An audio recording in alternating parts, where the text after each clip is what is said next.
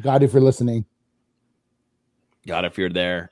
No, no, no, no, no, no licks for Durden. no licks at all. No licks. Put a towel in his mouth. No licking. What the? Dustin, Dustin, meet, meet yourself. Lord. Let me go ahead and note this down. That time mark, that'll be the opening to the podcast this week. Hey guys, it's Terance Mann. You're listening to Hear the Spear presented by Nole Game Day. Go Noles. Hey, what's up? This is Peter Ward, aka P Dub, in the house. So we're listening to Hear the Spear, presented by Nole Game Day. Go live, go Noles. Hi, this is Charlie Ward, and you're listening to Hear the Spear. Go Noles. This is Terrell Buckley. You're listening to Hear the Spear, presented by Nole Game Day. No Bloody. But perhaps better known as the greatest corner to ever step on a football field, Deion Primetime Sanders. Great Deion Sanders, my brother. What's going on, man? I, I could wake up to that greeting every day, man. That was awesome. Hello, Noles fans. This is former Seminole Derrick Brooks, and you're listening to Hear the Spear, presented to you by Nole Game Day. James Wilder Jr. What's going on, James? Thanks for having me on. SSOD, Florida State or Die, and go Noles. William Bar None Floyd. Gentlemen, what's up? What is happening, guys? This is Logan Robinson from Hear the Spear, presented to you by Nole Game Day. We are starting off with laughs and happiness here on the show on this wonderful Wednesday. Going to be one of our last Wednesdays on the show because basketball season is coming up, and Austin has told us and put a gun to our head that we have to start recording on Thursday nights. So, no comment there on that. But we Starting gotta, next Thursday. Yep. Yeah. So next Thursday, we'll, we'll be going back to Thursdays like we did in the off season. I can't wait. Thursday nights. But we are going to be moving the show time a little bit earlier. We're still don't have a confirmed time for that, but I'll be I'll be here sure on that pod- Wednesdays. Yeah, Nate's gonna be here by himself on Wednesdays talking to himself, which he can do really well. I've learned. But Mhm. uh, yeah, thanks guys for tuning in with us. There's a lot of news to go over to uh, tonight. We'll also be going over the 2021-2022 FSU basketball season preview with Austin, of course, with us. And then also we'll be joined by Arya Masudi along with Adrian Crawford. We'll be having them at 9:30, so in about an hour from here. So I've got a lot of quick hitters to go through with me this evening. We've got Dustin Lewis, our lead writer and editor, editor at NoleGameDay.com, along with Austin Veazey, our lead basketball writer, and Nate Greer, who said that it's been a crazy day for Florida State. It has been a wild one, gentlemen. It has been a it's been one of those crazy ones, but we're here. We're going to talk about it. We're going to talk Clemson final thoughts. We'll talk Chubba Purdy entering the transfer portal, practice observations from this from this week. AJ Duffy, latest there. Jameis Winston, PJ Williams, Cam Akers, some NFL notable stories to talk about, along with Buster Posey just broke earlier this evening that he plans on retiring. And we'll go into the NC State game and preview that along with giving score predictions. And then for the rest of the podcast, we're going to talk basketball and get ready for the season ahead. So I'm excited.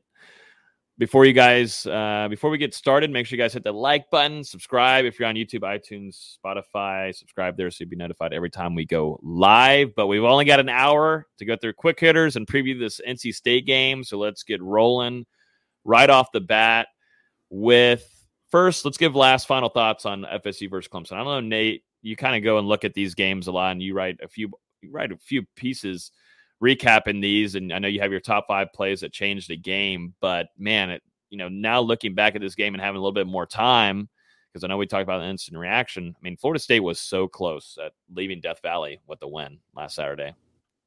yeah, they were. No, if you really watch it and pay attention, though, they were very close to a ten point win. You know, I, I and I- I, say that very. That's realistic. You know, they, yeah, they got shut down in the run game, um, but there were still, there were still a lot of open things there. You know, I I know that people have been really harping on Norvell and harping on on Dillingham.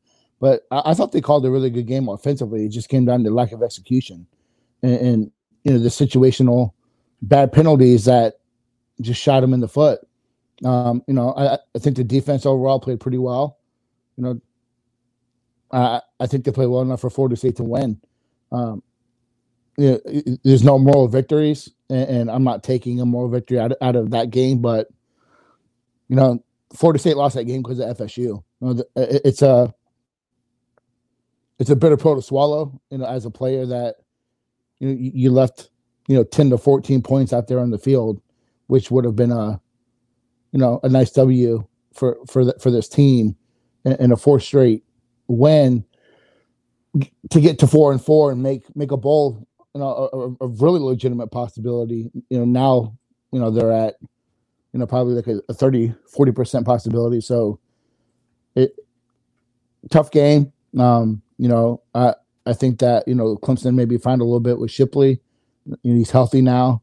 Um you know I, i'm not i'm not too upset with the game i'm pretty disappointed overall with the with the execution on the offensive line you know they definitely got their tails kicked which is going to be something i'm going to talk about with nc state you know it's another really stout front front line you know, they're number seven in the country against the run.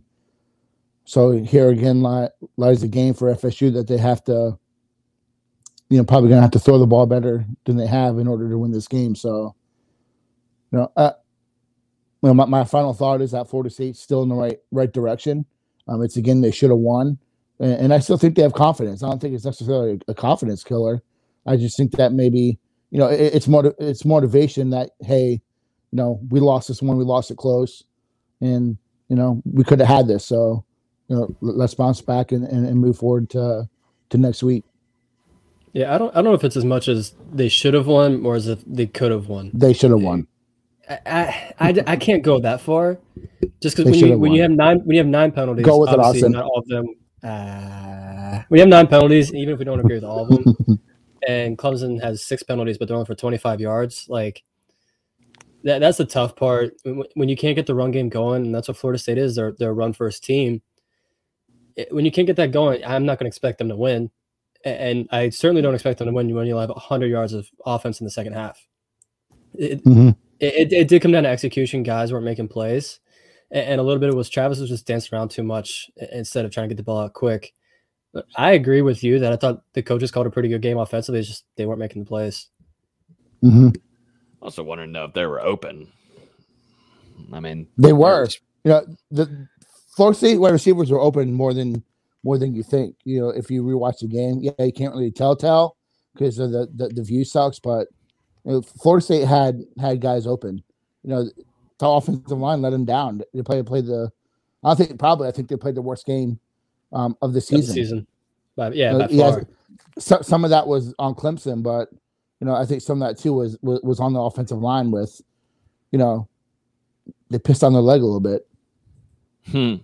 Yeah, I mean, the offensive line got whipped. I felt like just about every running play, the running backs were getting hit in the backfield right after the snap. And you guys mentioned it. I mean, the mm. pre-snap penalties that put Florida State behind the chains and over this over the three game winning streak, Florida State really established its running game show that that's the backbone of this offense. And when you shut that down, I mean, there's just not a whole lot to work with through the air, especially if you're not hitting those deep shots, which Travis obviously came up just a little bit long on that mm-hmm. one throw to, to Keyshawn Helton that probably should have been a touchdown. And oh, yeah. Yeah. Like, like I said, with the running game getting shut down, Florida State, they just couldn't put together consistent drives. No, they had and, big time we, we talked about that. We, we talked about that in the preview. You know, Florida State had to hit those chunk plays, and, and, how different is the game if they hit that? How different is it if if Helton catches that third down when they were driving? You know, how different is it if I, I still know, think to, that throw was on Travis. It, like, yes, you should have caught it, for sure. You, you got to put it, it in was, stride. It, it was, but it hit his hands. You still got to catch it. Players got to make plays. You know, players got to make plays, and not not everything's gonna be perfect. Yeah, the, you know, you know, you know, I'm not not, not a Chavez defender. You and I know, or on the same page with that. But you got to you got to pull that in. But no, I, am not disagreeing. But you also got to if you put that in stride, yeah. he's getting 15 yards instead of six. This, oh, it, it, was yeah, for sure. Yep. You know, how different is it if, if Treshaun Ward doesn't fumble after, you know, after the turnover, you know, with great field position. So, you know, shoulda, coulda, woulda. Now moving on to NC State. Yeah, no, had had potential there and had opportunities, but just really ugly for Florida State penalty wise. I mean, I think that was just terrible things. And there was some mm. some calls that were definitely controversial, but I mean, overall, there's still mistakes being made where you're ruining drives. I mean, they, they've been doing so well at sustaining those drives, and once again, they go back Mhm. to their bad habits, and you know that's another T- reason 10 why penalties. Mike has said there's a lot of growth that still Mhm. has to go on, and they're not ready for these Yep. big games. You know, we wrote multiple articles recapping it, but one of them being, you know, they're just not ready for these big be on the spotlight like this and get away and, and big moments with wins and and these games. So still But- still a lot of work to be done. it, it, it- you know, takeaway is that it's the first, you know, rivalry game that Florida State's looked competitive in, in, in how long. So, you know, they didn't go out and lay down and get their asses kicked. You know, they, they fought and yeah, it's not a great Clemson team, but still, you know, they, they, they went out there and they, they competed the entire, entire game. They had a chance to win on last possession. Yeah, coming into the season, if if you tell every Florida State fan, "Hey, you're gonna have the ball down four at Clemson with a minute left," I think everybody takes that because Yeah, Yeah, I'm not, This is what we're I'm not expecting from counting the last score. I'm not Uh, counting. yeah, I'm not either. I'm not either. It was it was that, that, that was 24 20. it was, a Not 24 real. 20 game, and it was the baddest bad beat of all time. Mm-hmm. Anybody that uh, Florida State plus 9.5 was kicking themselves. Oh, they're so mad. I think they did worse than that. I think Dave Yo, how Portnoy many had people- 100k on that. Yeah, h- how many people broke something when that happened? The betters, broke my oh, most certainly. I was so Yeah. mad. Yeah. That's why I don't. Could have That's why guy I could don't just gamble. on the ball. Yeah, Come I, on. that's why I don't either. That's why I don't gamble. Because like, I mean, I still, I still don't Yeah. understand Parchment pitching it back in the first place. You're at the 40 with two blockers. Go upfield. mhm, But whatever. Yeah. Oh, no comment. we we move on coverage wise and we get prep for NC State later in the show. We will be giving score predictions and previewing that game too. So we'll get to that. Let's get into the big one from the day. Breaking news this early afternoon. Quarterback Chubba Purdy has entered the his plans on entering the transfer portal. And he is going to be leaving Florida State. Kind of comes out of nowhere. And you know, didn't get to see him at practice both days this week, and it kind of makes sense there. You know, there's a bug going around right now, you know, with the flu and around campus, and thought maybe that might have been why we didn't see number 12 out there this week at practices. But nope, Trevor Purdy actually has entered uh, the transfer portal and is going to be moving on from Mike Norvell and staff. The the what are y'all's first thoughts on that? And then I'll get to the message part that he put out. For me, it's just wow. I mean, completely unexpected uh, from my point of view. You know, because looking at the quarterback situation uh, going into 2022, it really looked like it would be Jordan Travis, Purdy, and, and AJ Duffy competing for that starting job. And you know, people we were all kind of hoping year three. Purdy would finally be able to take those steps and become the quarterback of the future, like a lot of us thought he would be when he signed with Florida State in December 2019. And obviously, he's went through a lot with the injuries, but I don't know. I thought it was a little early for him to decide to dip out without really getting a fair shot and having a full off season going through everything. Yeah, that's kind of how I see it. I mean, we, we all expected him to be able to battle for QB one next year, and now he doesn't even want to be a part of it. I was pretty surprised because, especially the flashes he showed this year, they looked really good. Um, he, he had a weird offseason where we weren't quite sure where his mind was, how the shoulder was. Comes back to campus, looks great, and everyone's like, okay, we let we let him sit behind Milton, who's been there, done that. Get another year in the system, and then for for 2022, he, he has a good chance to be QB one, but it's a tough blow. Now you have to get you pretty much have to get another transfer quarterback this offseason, whether it's you know um, I forget their names, but the quarterback at UCF who's good friends with Milton, the quarterback Dylan at Gibbons. Tennessee. Mhm. Like there's going to be names out there, but it's tough. I, I was really looking forward to seeing Chubba play Mhm. next year. You know, you know, What do you for think? me, you know, yeah, yeah. You're I- close I with mean- him on your on, on during his recruitment. yeah, and you know, we stayed in touch with him.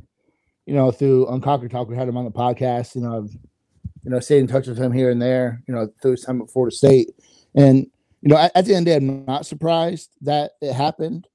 I'm surprised at the timing itself, though. Um, Yeah. and, and I know, you know, when I put it out on Twitter, you know, I, I think everyone's forward thinking it's it's a good thing. You know, Florida State's fan base is like divided. You still have the people that still wish for Jeff Sims, which I don't understand, and, and then you and then you had the people that you know we're pro Purdy, And and for me, you know, I, I look at it as, as, this. You know, Florida State picked him to be the quarterback. Norvell specifically went after him. Um, you know, he had the injury. You know, as, as Dustin said, you know, if that shoulder injury doesn't happen, you know, he starts last year, and, and I agree with, with that comment. Is you know what happens going up to the you know this year? You know, is, is he the starter? I you can't you can't say no to that. You know, you know he had a really good chance to to start multiple games as a freshman, but you know for for the injury, the bad timing, and some stuff off the field, not going to really get into here.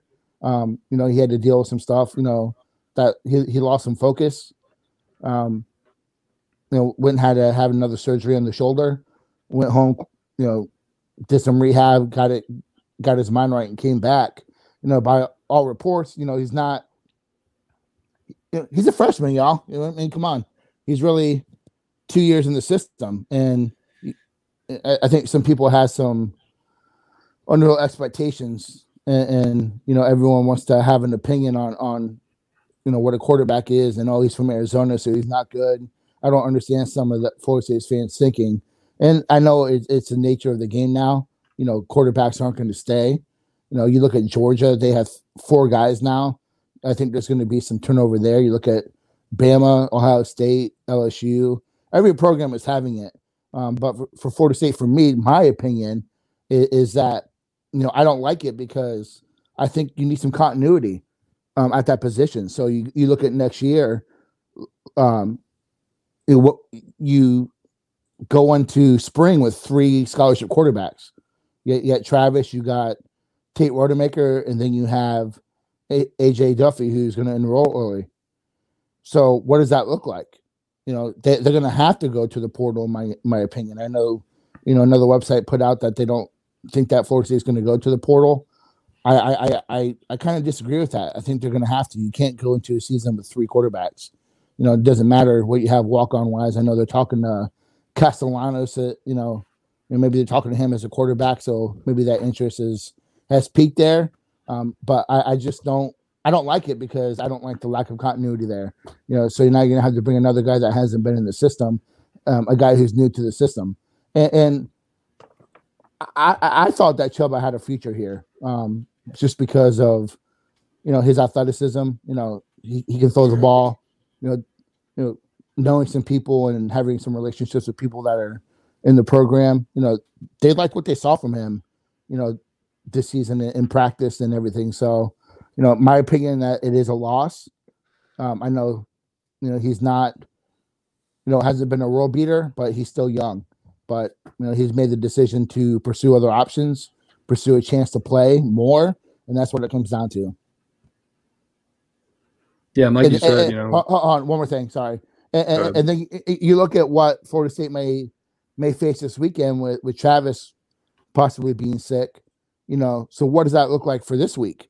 You know, that hurts.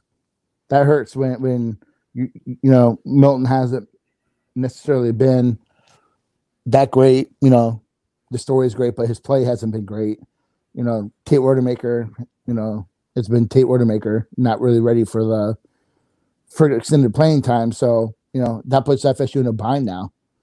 So I'm not I'm not digging it. Yeah, and like you said, Nate, I mean, definitely a, a depth problem at quarterback now with only three scholarship signal callers going into the offseason. Obviously, Travis has some experience, but then you've got a guy and Tate Rodemaker who hasn't played a ton in his time in Tallahassee. AJ Duffy will obviously be coming in as a true freshman early enrollee. So that doesn't make me necessarily comfortable approaching uh, fall of 2022 with three scholarship quarterbacks one of them being Jordan Travis, who, you know, with his style of play, obviously has a propens- propensity to take some hits, get banged up a little bit. So I agree. I mean, Florida State, they're definitely going to need to at least evaluate the transfer market. And if, if there's an option that fits, why not? I mean, Myles Brennan from LSU recently entered the portal. Harrison Bailey from Tennessee. We actually heard today from a source that Florida State has at least kicked the tires on Harrison Bailey. So we'll see if that leads into anything more moving forward. Mm-hmm. Trevor Purdy mm-hmm. wrote in a message to FSU fans saying, I want to thank the Seminole fans and Florida State community for all their support during my time at Florida State. After careful consideration and discussion with my family, I'll be moving on towards new beginnings. With that said, I will be entering the transfer portal. Thank you and God bless. It seemed kind of something just real quick, had to get it out there kind of deal, y'all. Usually, you know, if Mhm. things are on both sides are connected well and everything's fine on both ends, there's usually I- a graphic I- I- made and you- something more formal than that. Yeah, I, I'll tell you, there were a couple people, you know, on the team that were surprised. I didn't even know about it. So I, Mhm. I, I think this caught some people by surprise. Not like I said, not necessarily the fact that he's leaving, but maybe the timing in, in, in of itself. So yeah, it's definitely a little odd. The timing is way off than what we might have expected. Mhm. Now, right now, you're going into this Saturday. We'll see on you know fully potential wise of your quarterback room, but you've got Milton now along with Tate Rodemaker and Jordan Travis, who you know sometimes throughout you know throughout his years career wise he gets dinged up here and there, and you just don't know his availability wise Mhm. uh, throughout the season. So, you know, the quarterback room right now just got really thin. And, you know, looking at practices, he was splitting a lot of the QB2 reps with Milton. You know, he was getting a ton of reps, and I thought he was really engaged. He was listening. He played very well the last few weeks. I thought he's played really well. And along with the UMass game, he, he, he was, you know, that's UMass. That's not a really good team, but still, I thought he looked a lot more confident than he first did last year. So it's definitely sure. just such a just such a little tricky situation. We'll see if we hear more. It's not even, you know, it's just been a few hours, but um, if we hear anything more, make sure you guys stay tuned to nolegameday.com. Uh, let's jump into little kind of, we'll don't need to jump too much into this craziness of practice observations, but like Norvell had mentioned, a lot of players out this week dealing with the bug. Uh, we'll see how that affects Saturday, but a few players that mentioned that I thought had a pretty good week. Jordan Wilson had a phenomenal day. Um, making grabs. I thought his route running was a lot more faster than his past practices. I think he saw this past Saturday on how he was being used and thinks that he can maybe up that more and get some more opportunities for later in the season. So I thought he had a great week of practice. And Jermaine Johnson is just Jermaine Johnson, and he continues just to kind of make things look silly. I think he had a pick six today in practice, um, and I think three sacks. So uh, just Jermaine Johnson and just being Jermaine Johnson. Um, but nothing too crazy notable out of practice. Just some guys dinged up from Clemson and this bug going around. And it's going to be interesting to see. You know, now it's going to be worth it to get into that press box early on uh, Saturday, Dustin. Luckily, you don't you won't be there, but we're gonna have to get in there quite early to see who's available. now, now, now, I actually have to get in there early and see what's going on. But yeah, we'll keep an eye on that on Saturday. So nothing too crazy to note out of practice. Um, let's talk in, about this AJ Duffy situation. What is happening here? I mean, it's just quarterback craziness right now. But current Well, well, 2022 commit we'll- we'll let AJ Dustin- Duffy drama. we'll, we'll let Dustin Max poetic because he thinks he knows everything about the situation. So you go first. Yeah.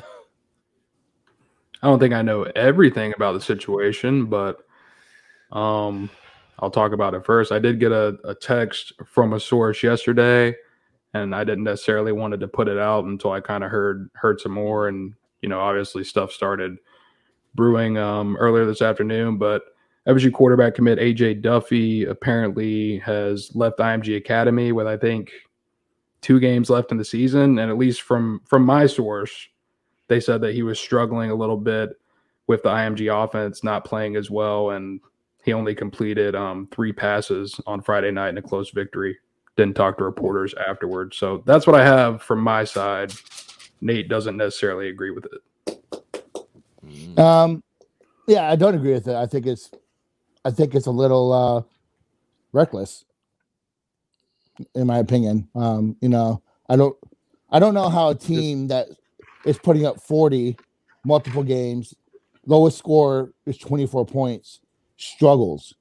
I don't get it, and I know they've gone, you know, slightly, you know, towards the run. You know, I would too with, with Allen and Stacy Gage. You know, I get it. Yeah, they've got But- dogs there. Yeah. Um, I, I don't really, I, I don't, I don't agree with it. You know, for an offense to put that many points, the quarterback has to play above average or, or has to do more than just struggling with the offense. I, I- I don't, I don't buy it. Um, I, I just disagree with it. Um, I, I know that Duffy sat out last year. You know, you guys have to understand too. It's a new offense. It, it- it's also New a new- offense, new a state. new head coach. It, it- it's a new head coach with a different um, game plan. Uh, I think he's more old school than what he likes to do.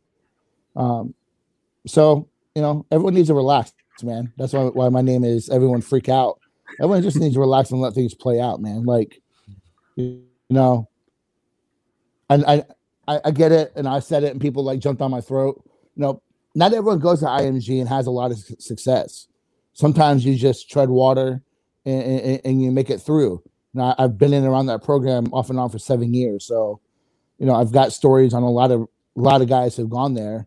You know, I, I was one of the ones that thought M- McLean was going to struggle just based off Mhm. of what his time was at IMG, but he's been a, a completely opposite of what people expected. I know he's a receiver, whatever. My point is that you can't really take it, you know, a, a, a, as 100% truth if someone says that A, B, C is struggling, you know, or or this person has not been good. Um, my opinion is that someone or a team that puts up the points they are, the quarterback isn't struggling. Maybe he's struggling with other things, but you know, on, on the field, it's just first. It- It's like a damn all star team, y'all. You know, how often do these guys play Hmm. together? You know, where's the continuity? I know that's a word that I've said a couple times today, but you get a fall camp and you get practice. A lot of these kids are going to IMG on a one year deal, you know, trying to get recognition and trying to get exposure, you know, after playing Mhm. three years at another school. So let's take some You things into consideration. As well. Yep. You know, who's who's Mm. struggled mightily this year at, at IMG. So let, us just all relax a little bit and and let things run its course.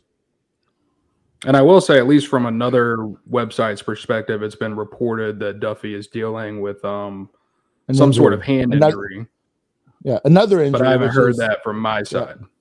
it as w- of yeah, which is which is still another another injury back to back years. So I get it, you know. Everyone needs to Definitely an relax, man. interested. And who knows? I mean, you know, if he has been dealing with a hand injury, that could explain a little bit of why his performance has has been affected. Mm-hmm. Yeah. and, and you know, not for nothing. i- i- If he wants to go focus on getting at Florida State early, I'm all about it. Florida State needs that guy, so you know they need him in spring, or or else you know you're looking at two guys in in, in spring, two scholarship quarterbacks in spring. So wh- whatever you're gets him seeing at Florida State healthy and ready, I don't care. hmm And you're seeing it with uh, another Florida State commitment, defensive tackle Bishop Thomas, who obviously Mhm. pledged to Florida State over the summer, and then he elected to sit out his senior season to kind of rest up, um, focus on academics, and and be fully healthy upon arriving at Florida State. So. And you know, Travis Hunter obviously got dinged up earlier this season. We'll see Rodney if he Hill got returns to hurt. anymore senior year. Yeah, I was going to speak about Hill. He actually Hill told me I think it was over the weekend that he was he was back practicing at least. I don't know if Mhm. he plans to play in another game, but it sounds like that that recovery is going pretty well. Something to keep an eye on. We'll, we'll try to get the latest on that. Make sure you guys are in the For sure. Discord too. It's going to be interesting to watch how this uh, works out. But it's still plan on early enrolling. So Uh, you know, talk- a- Go ahead. a- as soon as Austin gives him a call to do an update, I'm sure we'll know more. Yeah, once Austin gives us the recruiting updates on the Yeah, football yeah, side of things, what- I think that's yeah, that's what's- what's going to fix this team. Uh, Once Austin Yes, starts getting involved with football recruiting, Well, it's it's going to fix it. it. I don't think it's He just it. doesn't know it yet. He doesn't know it yet, but he is. he he- he's that the holy grail of, of FSU getting back to the elite status is Austin Veazey calling recruits. Yep, and It's doing never gonna happen. early National Signing But- Day, like we got to get you on this Yep. soon. You're gonna have your own show, you and Nate. I know. The Nate and I Austin show. Uh, you know, imagine that. You know, I, I appreciate I the already had- I already had the not logo. I already had the logo in my head right now, man. You know, Oh my broken ukuleles and man, our, our, our first man. our, our first right guest there, could be our, our first guest can be Devin Travis. I don't know if it'd work out that well. I don't know if it'd work out that well for y'all. At least for you, Nate. It would be entertaining though. I'm all for content, so I think it'd be great. Uh, let's move into a few a few more things here before we get into the preview for NC State. Uh, not so great news. Uh, former Nole, Jameis Winston, uh, was facing the Bucks this past Saturday. This was going to be his revenge game, and I guarantee it, he was about to blow them out of the stadium. Uh, tears his ACL along with having some damage to his MCL. Nate and Nate and I both know about that kind of knee damage BS, and it definitely sucks. But just to see Jameis go down with that, and who was having a great game, and you could tell that he was poised to really actually have a really Mhm. good game. I thought he was looking solid, and he was making Mhm. plays where nothing was open, and working with targets that no one knows who their names are except for Antonio Callaway. Um. Anyways, Jameis Winston. Callaway, first of all. Marquez Callaway, Antonio Callaway played for. Oh, I'm thinking. I'm thinking. Uh, yeah, no. I'm Logan doesn't even know his name. Yeah. Exactly. I don't even know his name, so that's you what know, I'm he's saying. making plays Jameis with working Jerry with Rice. nothing. You know, Yeah, Jerry Rice, Hines Ward. know, yeah. I would get that one right because I know for sure he ain't a Steeler. But uh, yeah, no, really, really tough news. And for us to be close with Jameis's camp, you know, and hearing the news, they were definitely really sad. But they did say, you know, they feel really confident that he's going to work his tail off to get back, and that's something I can definitely see. But really, that was really rough to watch. He's playing well, man. Like he was running the ball with purpose, man. Like, like you could tell he was motivated for that game. Um, weird injury though, like his foot gets caught in turf, and you know you just see it happen. It sucks. You know, there are a couple people you know mentioned that it was a dirty hit. uh, You know, no, you know, Nah, I don't think it's thirty head. Nah. now Devin White shouldn't have to address that after the game, but he did talking about how, you know, Jameis is one of the first people he heard from after they won the Super Bowl. So you know, it- it's just part of the game, man. It sucks hmm because you know he worked his tail off this offseason. It's probably the best shape he's ever been in, um, in, in his career. And I, you know, yeah, yeah, they haven't been as dynamic uh, as they were with, with Drew Brees, but you know we've talked about it here is just a lack of playmakers he's had. So he's been able to fa- facilitate an offense and and make things happen. But you know, I think that team's going to take a massive step back with you know Taysom Hill and um, what's his face, whoever I don't even remember his name. Trevor Siemian. yeah, yeah, Trevor Siemian. So it sucks, man. It sucks to see that happen. Yeah, it it definitely sucks. You know, it was it was absolutely a, a horse collar penalty. I think the odd angle of the tackle, like with him reaching behind Jameis and getting him on like the opposite upper side of the shoulder pad, Mhm. kind of went into to the odd landing and Jameis's legs getting twisted up there. I mean, it's just it's an unfortunate play. You know, it's football. It happens. Um, for Jameis Winston, I I can't think of a time when he really missed a, a long stretch due to injury. I mean, he's gotten banged up here and there throughout his football career, but never really a, a serious injury like this. And and like you said, Logan, I mean, he's going to attack the rehab process. This is a guy who who really does grind. He he puts in the work, so I've got no doubt that he's going to put his full focus into that after surgery, and you know, hopefully be able to get back at it because we got to remember, you know, he's on a one year deal right now, going to be a free agent in the offseason. So he's going to need to work his tail off. And if he can't land back with New Orleans, New Orleans, hopefully get an opportunity elsewhere. Yeah, th- that's a good point, man. Uh, That's a good point, Dustin. This was a money year for him. hmm You know, It's so very unfortunate. He was having a fantastic year statistically, guys. I mean, every week. I mean, he was erasing what the you know the ta- the bad season that he had before. Yeah. And, you know, Mhm. he was erasing a lot of that, and not a lot. Of, everybody likes to talk about the bad times of Jameis, and Jameis is obviously meme central. Everything. He's one of the most electric players to watch. He's extremely entertaining. He's great for the NFL. I mean, he's fantastic. But the thing about him didn't get a lot of much talk about this season because he's playing damn well, and that's just how it goes. Mhm. But of course, you get the meme and get him dancing after the game. But I mean, that's just who he is. I mean, funny. he already knew what happened. He came out of the ten and kind of probably knew that that was that was it. The season was over for him. But to see him and Mhm. how the connection that he has and the teammates that he that he's already built there and like that that relationship is huge. And Sean Payton saying he was crying coming back into the locker room once he saw Jameis and the air cast and on crutches and everything just goes to show who Jameis is as a person. And you know, that he's going to work his ass off this offseason and he's also going to do a lot of stuff off the field too and what he does for the community there's so many things that they don't even know what he does for what he's already done for new orleans and what he's already still doing too for tampa but he's he's played a big vital role in community side for new orleans too so um we'll just see how that works and if sean payton wants to be stupid i mean he still has me blocked we made a deal that he was going to unblock me if Jameis started but still hasn't done that if he wants to be stupid and let Jameis walk Thank you. I'll see you in Pittsburgh, Jameis. I'll be at your first game. I'll be the first person to get the jersey too. So I will I say w- though, you know, Jameis was really proven that he could put those turnover woes behind him. He had 14 touchdowns to three picks, so nearly a five to one touchdown to interception ratio. Mhm. And what was really, honestly, a pretty limited New Orleans offense, and never really felt like they opened up the system for him. Uh, you know, you can think back to the Drew Brees days, and they were a high octane passing attack. Whereas this season, they they focused a lot more on the running game with having Alvin Kamara, obviously, and, and the limitations at wide receiver. It felt like in the beginning of that first quarter against Tampa Bay, they were finally starting to turn it up a little bit because they came out on offense. Um, the first play was was an empty set, Jameis throwing to five wide, and I think they passed their first four straight plays or, or Mhm. whatever. So I mean, they were finally going to give him a shot, and then that has to happen. Sucks. Yeah, and I don't think I don't think Sean Payton's gonna get.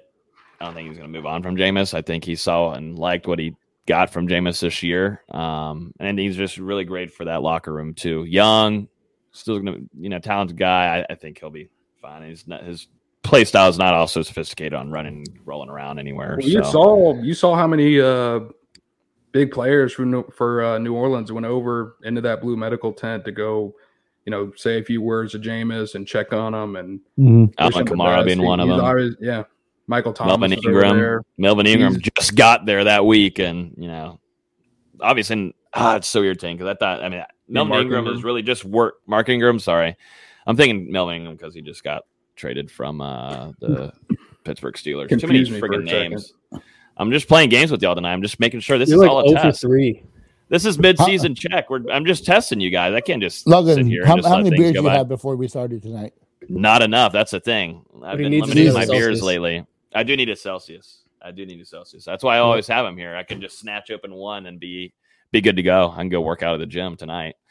Um, but yeah, Jameis, that stuff sucks. PJ Williams, though, I well, first of all, I hate Tom Brady. I think a majority of us do. Screw him. Uh, but PJ Williams pick six on Tom Brady. Like this would have just been the perfect day. The perfect day, man. Would have been the perfect day to watch PJ Williams, Jameis celebrate after the game after obliterating. I think I think with Jameis staying there, I think they would have obliterated the, the Bucs. But yeah, PJ Williams pick six on Tom Brady. Not a lot of players get to say that in their career. I bet that ball is already in a glass case somewhere. But shout out to PJ Williams, man. I mean, they moved him into a different kind of role. Uh, I think they started that last year, where he's not just Two straight up ago. corner guy. Two years ago, Mhm. but he's he he played well. I mean, he's been playing well the last couple of weeks. Now being able to watch the Saints a little bit more with Jameis being there and PJ Williams snags the pick six, man. And it's good to see these guys. I mean, this is a long, lengthy career for Williams, and yeah, the Saints love him. Yeah, what Uh, he's and going into year seven. mm-hmm, Yeah, I mean, heck, with the That same group, organization. Yeah, the same organization. Darby, Terrence Brooks, you know, they've Yeah. all all been able to sustain. Mm-hmm, They have. And then let's talk a little bit of Cam Akers here. Starting to seem seem like he's getting back. He I don't think he's human. I don't know how he's doing this. Austin's sh- shaking his It's- head, it's not insane, understanding how 'cause- this is working. But hasn't even been four months since the It's Achilles tear. how is this happening? Because like we, we all made fun of the Clemson backup quarterback for doing it, where, where he Mhm. tore his Achilles in the spring game, and we are like, "How is he back in August? How is he cleared to play?" Yeah. okay, make it just. Like, makes no sense because this is usually a, a year recovery. If you make it back in 10 Mhm. months, you're lucky. To see it happen with Clemson in five months, and now Cam Akers is doing the same thing, it's like, what breakthrough happened with Achilles surgeries lately? Mhm. Oh, I, I wonder if it was a complete tear. I don't know. I don't know. Let me call him real quick. but uh, th- th- those those guys are, you know, freaks. Freaks in nature. Cook. He, he is a freak. Yeah. Yeah. Now, yeah. Dalvin's freak. Cam's freak. And these guys take really good care of their Mhm. bodies, both you know, physically, diet wise, everything. Like I actually know exactly what they eat every night. I mean, so- I mean, Uh, because I mean- everyone said it was a miracle when Adrian Peterson tore his ACL Yeah. in December Yeah. and then came back and was ready to play by the next August. But I feel like It an had Achilles maybe is his best than an season. ACL. Yeah, oh yeah, MVP It's season, two thousand said. yards. But I feel like Achilles stuff would bounce back from. They're doing it in four or five months. That's unbelievable. Mhm. Mhm. Yeah, and a Cool. couple days ago, you know, we heard from uh, Los Angeles Rams head coach Sean McVay, and he said that there was cautious optimism that Cam Akers would be able to return if uh, LA was to make a playoff run. And actually, Mhm. right now, I believe he's running at at eighty percent body weight, um, ten miles per hour on the treadmill. I mean, I couldn't even do that right now. yeah. Wow. Yeah. yeah. No. I mean, thank you for admitting that that, team- Dustin, to us. I was, I had some That team's confidence in gone you, but thank you all for in. admitting it. That team's all in. Oh, well, they are now. They grab. It's what you're supposed Um, to do. When, when you have a Miller, Super you Bowl know? window, Von you're supposed to explode that Yep. door open and, and, Yeah. go all in. You don't want to be the Yeah, look- Vikings. look Von the Chiefs, Miller man. still the same step Von. Miller?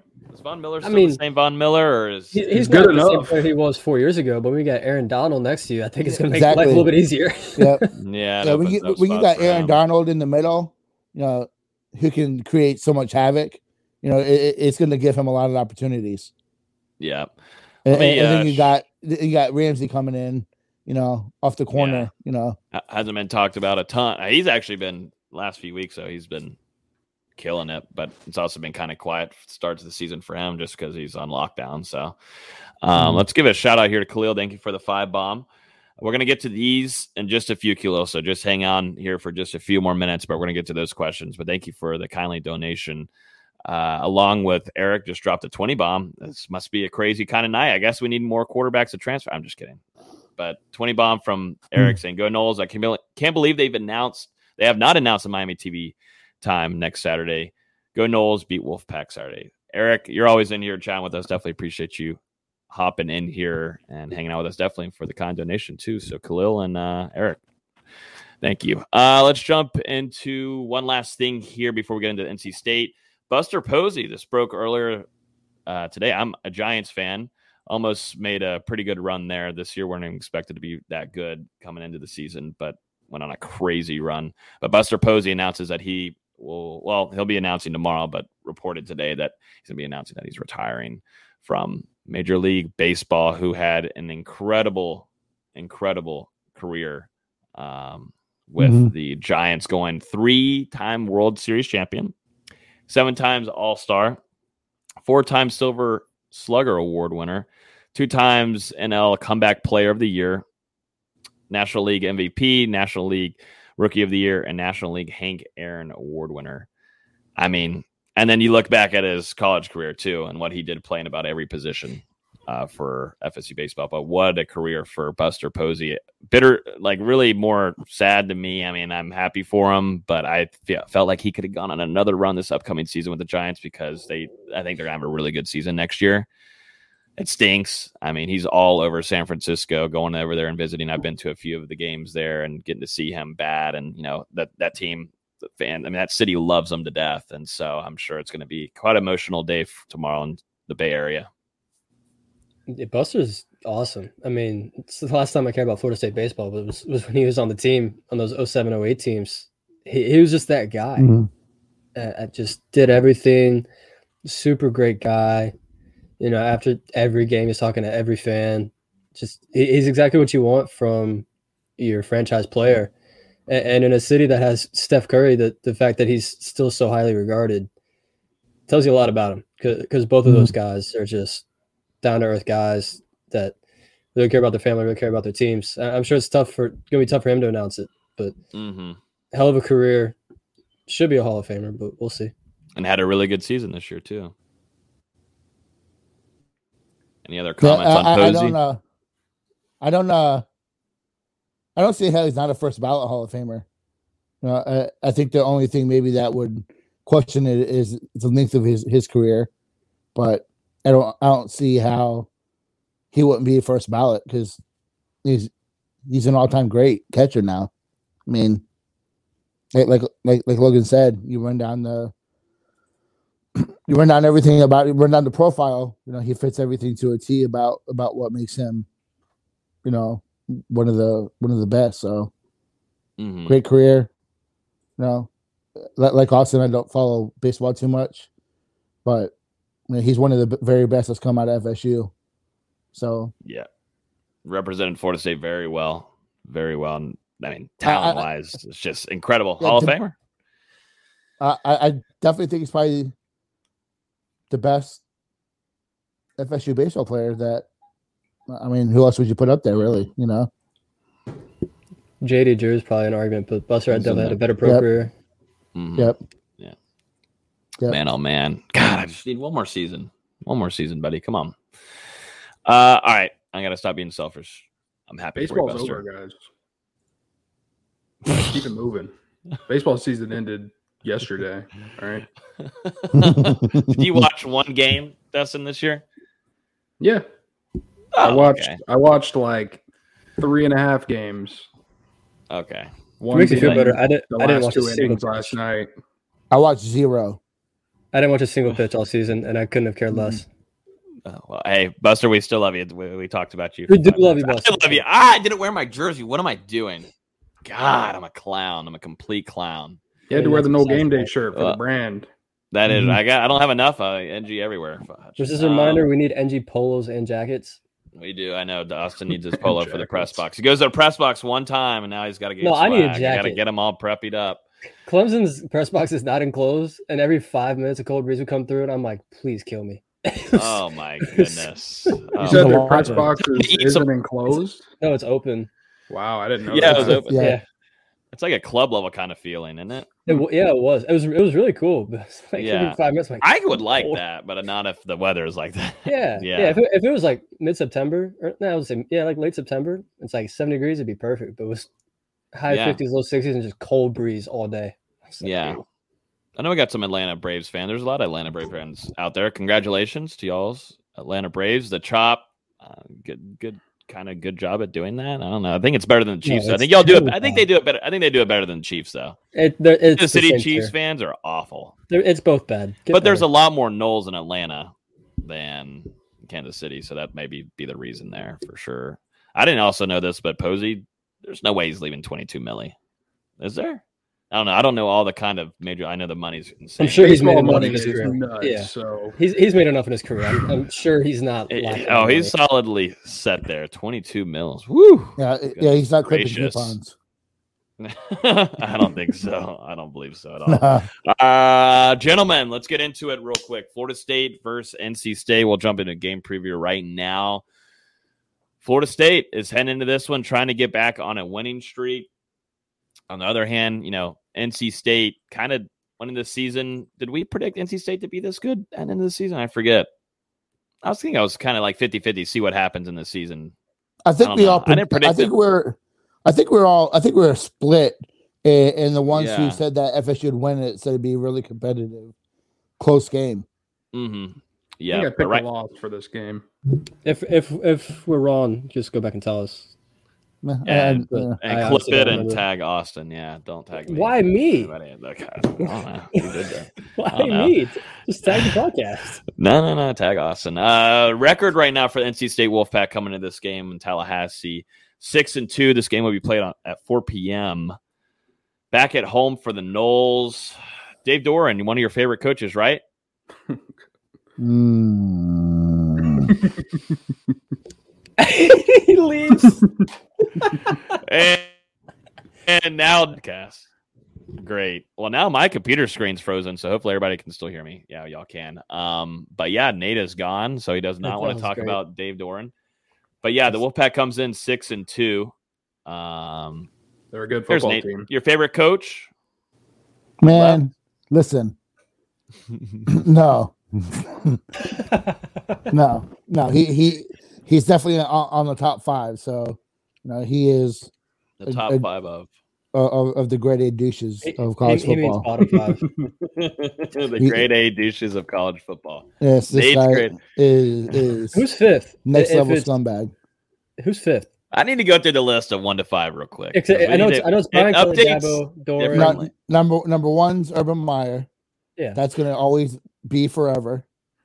Uh, number two is, is Dabo, and you know, So, what he you know, Understand? no, he he he is pushing for you know that top spot for Urban, really? but you know, Ur- Urban is Urban's time at Florida, and you know, I, I I- I'll always have, you know, driving across um the Howard Frankland Bridge and seeing Urban Meyer and me being able to give him the, the bird was one of my life highlights.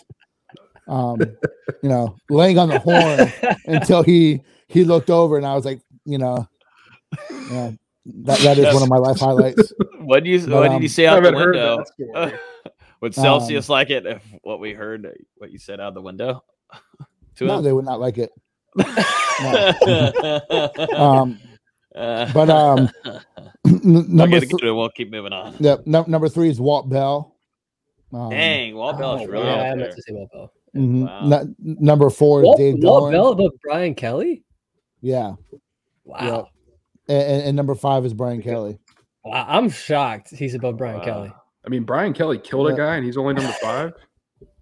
Yeah, I mean, you know, It's not I don't know. So, something about Walt Bell is just, you know, oozes just, you know, just salt and vinegar. Imagine hating the coach of the worst team in college football. That's pretty funny. It- it- it's well deserved. Well deserved.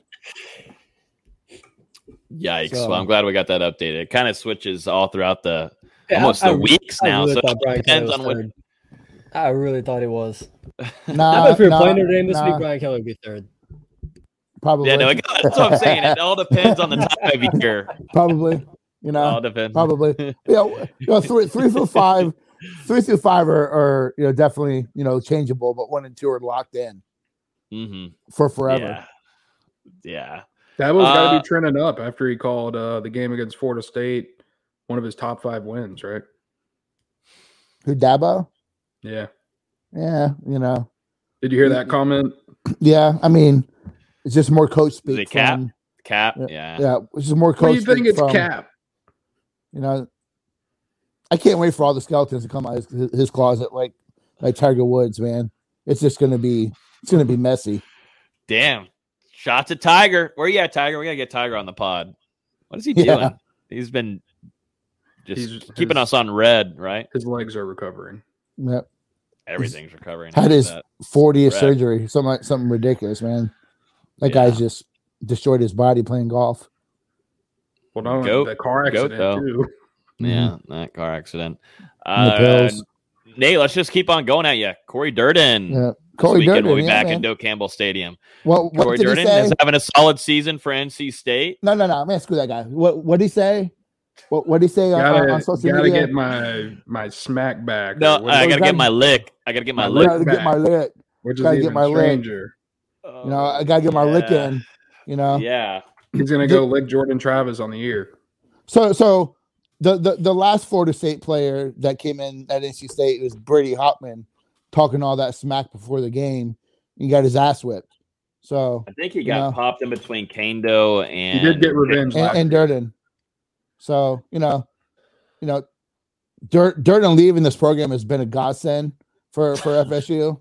So he can try to get his lick in, but you know, the guy is so soft and quits on so many plays. As soon as he gets beat once, he's gonna put his tail between his leg and and, and cry like a bitch.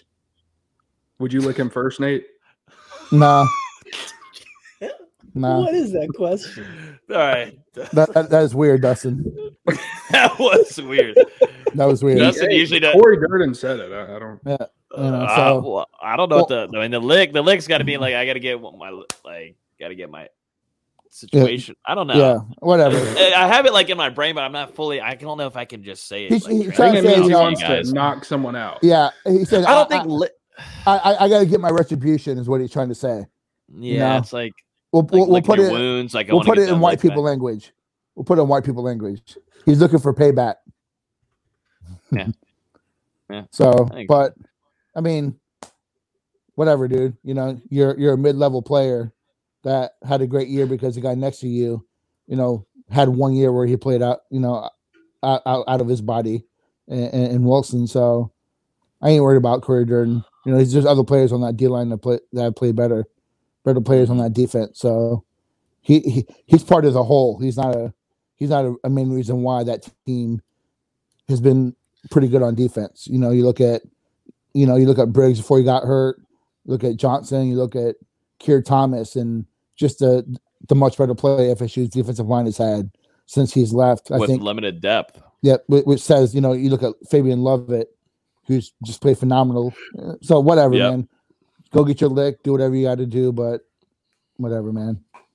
Yeah, that was an interesting Instagram post by him, but no one should be shocked because that happened. I- a lot I- I put that his in at Florida man. State, I put that up in the lockers and be like, hey, right in front of the you go, offensive line. Yep. Yeah, I'm not, so wor- I'm not worried about I think Dan Mullen. Dan Mullen Yeah, is was just uh, howdy doody.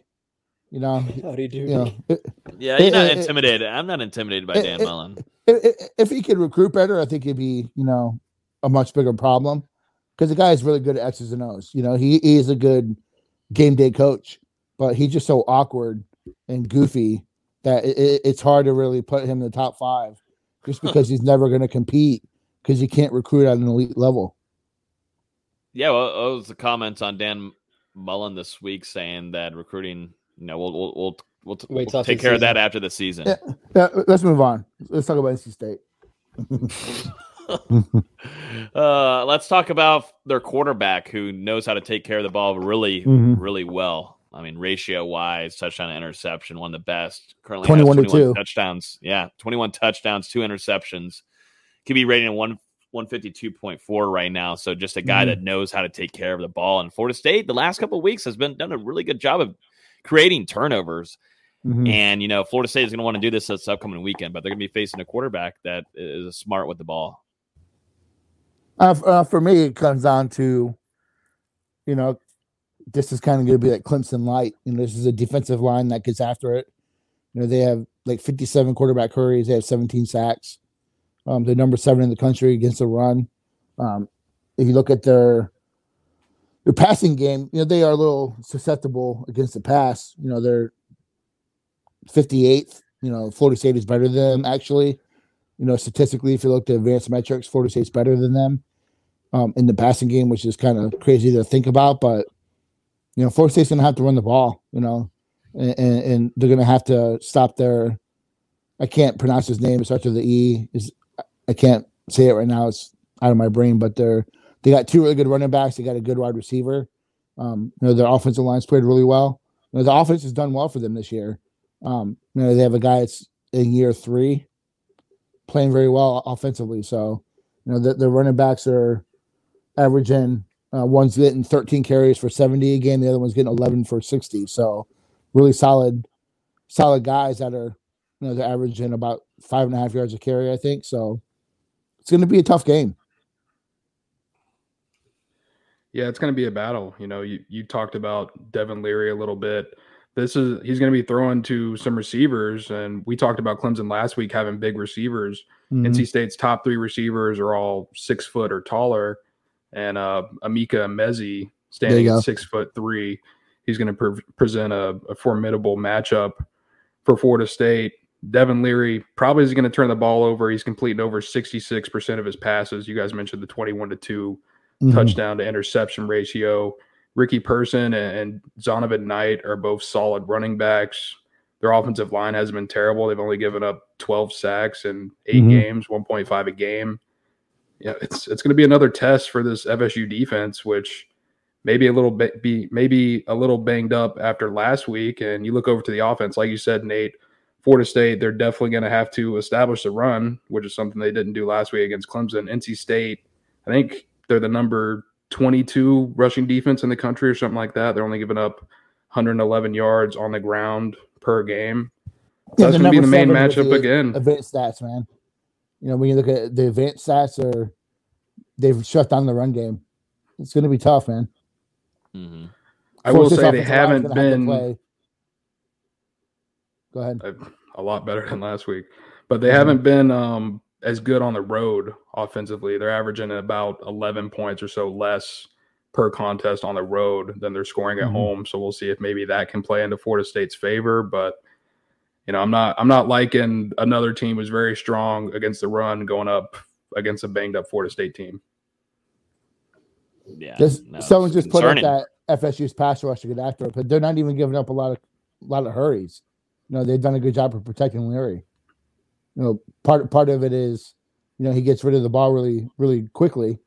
Um, but also they've done a good job protecting him. So, you know, they're only giving up a sack a game and not very not not a ton of pressure. So, you know, Jermaine Johnson's gonna have to continue to play really well. You know, he's gonna have to wreak a ton of havoc. So That whole D line. this isn't you know, coming off last week. You know, where Florida State's banged up. You know, Jordan Travis hasn't necessarily practiced much at all this week, if it, if he has at all.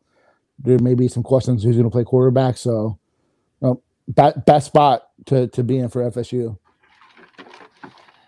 Yeah, I'm wondering too. Got to see Sydney. I mean, this game would be huge for if Sydney Williams could be available this upcoming weekend. I Mhm. mean, that would have been huge last week, but definitely for this game, this matchup. I mean, it's just ding. These guys are dinged up, and that's why it's a little worrisome heading into this weekend. If you know, if Florida State can take care of that quarterback, and you know, Jermaine Johnson is Jermaine Johnson, and he kind of comes in when you need him the most, and he did that against Clemson. But man, I- you got to see more consistency this upcoming weekend. Teams are just having really good game plans for him, but you know, I, I Mhm. think.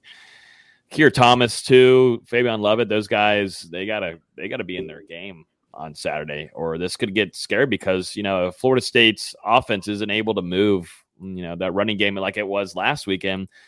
This you have to rely on the defense. You really have to rely on the defense and maybe uh, making turnovers happen and putting Florida State's offense in a good spot on the field, field position wise. It's just, it's just I don't know. It's such a interesting game, and you've got to love that Florida State has this at home. If you're an FSU fan, Mhm. because if it was the other way around, I think fans would be a lot, lot more nervous about this one. You should Hopefully What do you think a- about the NC. State game, Austin? what do you think about it? You said that you did like two hours of homework on the game. I did not. What do you think about this I game? did, I did not do two hours of homework. I've Awesome. been a really busy week. uh, the the last thing of football wise for Austin was going to that Clemson game. After this, it's all tra- the All transition basketball. to basketball has happened now fully. This man is networking over here to left and right on sh- podcast shows. I mean, I, I've been on, s- I think it's six podcasts in the last eight days. I think is what it is. So we're grinding. the clout, the clout. It's not gonna get to your head though, is it? No, of course not. Mm. What do you think I am? Yeah, I just, I mean, look, there's not much I could say that hasn't been said already. NC State has a really good rush defense. They have a really talented front four and front seven. Florida State's going to have to make plays through the air, which means the receivers are going to have to get separation and make plays that we haven't seen them make. Um, and that, that also means Travis has to put balls in the money, which, you know, it's been hit or miss all year, especially in the bigger games. He hasn't really sh- shown that he can make those big throws. We'll see. Well, is Travis even going to be out there? Yeah, that's. We'll I mean, that's true too. If if he's available to go, but I, I I have very little faith. I broke a ukulele out of faith last at last week. I have no faith this week. Nothing, nothing else that you can break for good luck. no, I Well, don't. we didn't- I We- it didn't so. work out to be good luck. Yeah. if if if we won last week, I would have had something this week, but we didn't win. So Another you watch ukulele. you I put the told him I was gonna- back together. uh, it's it's sitting broken everything. right here. Uh, it'll stay there broken forever. I told him I'd buy him another one. I told him I'd buy now. If they would have won, I would Amazon shipped one to him. But doesn't seem to be the case. Let's uh, jump into some score predictions before we do that. Let's show some love to our guys over here, sitting over here. Celsius, our favorite sponsor on the show, along with Hobbit. I mean, Hobbit is also our other favorite, but we got two favorites on here. Definitely our favorite drinking uh, brand that we are sponsored by, but by far the best drinks if you're looking for an extra little energy boost. I know we've talked about it quite a bit. I wouldn't know because I, but haven't we got get a little my- tired. I haven't got my samples yet, so I wouldn't know. Well, if you go to the retail store near you, just like I'll tell the rest of the viewers here, if you go to a retail store near you, you can grab them anywhere. They're almost in like every Publix, and now they're in uh, a lot of um, gas stations too, but mainly retail places, maybe like a Walmart, but definitely Publix, some other places, but definitely awesome drinks. I actually had one this morning before practice, like usual, and I've also been doing them before gyms. And I'm not a big kind of person of doing the pre workout stuff because I start feeling like sweaty and all that kind of stuff, and my mind's like racing. These are perfect, a lot more natural fit too. It comes with seven essential vitamins and not uh, no sugar, none of that crazy stuff in there that makes you kind of feel way too wired going into the gym. But I know a lot of people have been telling me um, that they take it before the gym or definitely before doing workout, uh, homework, or if they're doing any kinds of things of that nature where your mind's trying to get your mind clicking for the day. Definitely would suggest grabbing one of these Celsius. They have all different kinds of they have all different kinds of flavors, and they do have a sparkling one. If you got a black top sparkling, this one's flat. So uh, you got two different types that you can go with. I'm personally a sparkling kind of guy because I'm sparkling with my uh, personality, right, Nate? Sure. Yeah, I'm just like that's just how it works. But yeah, definitely go check them out. Celsius, show them a lot of love. Uh, we'll should have a new code for you guys to use too. I know a few of y'all have used it, but we'll have another new code for you guys if you guys are wanting to order them. But awesome drinks, and I've heard a lot of good things from a lot of our viewers and listeners about it. So yeah, love them. Uh, let's jump into some score predictions, gentlemen. Florida State's gonna be facing the NC State Wolfpack on Saturday at 4 p.m. Such a weird time. But in Doak Campbell Stadium, Florida State is hoping to get back on a winning streak, along with trying to fight to make a bowl game. Um, and they don't have a lot of games left in order to do so. How are we feeling, gentlemen? This will be the week before Miami comes into town. I'll go first since I went last uh, last week. Um, also, make sure you drop your score predictions in the chat. Since Logan didn't say it, I'll say it. Drop your predictions. Look at that. Look at that. I love this co-host. Uh, Doing a good job. I have no faith. NC State 33, Florida State 17. no faith. Whoa. I just I, I think Florida State's a little bit too banged up. The guys dealing with sickness, dealing with the flu. Awesome. I just no faith. Austin's back Co- on his Co- Corey BS. Doeren gets his lick. Okay. Damn, that's gonna piss off Nate. I can't believe he did that. wow. You're back on that. You're back on that though, uh, Austin. On that, just Uh, listen, I was positive. I was positive State, for one that's it. week. I pulled out my inner Lee Corso, and it look look look what it brought us: despair and depression. So I'm, I'm Mhm. going back to negativity.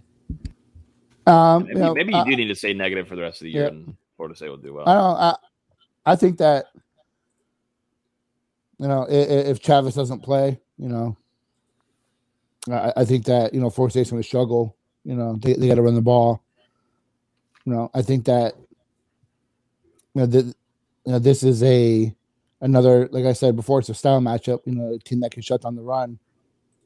Um, you know, Florida State hasn't been able to generate a lot through the air, so.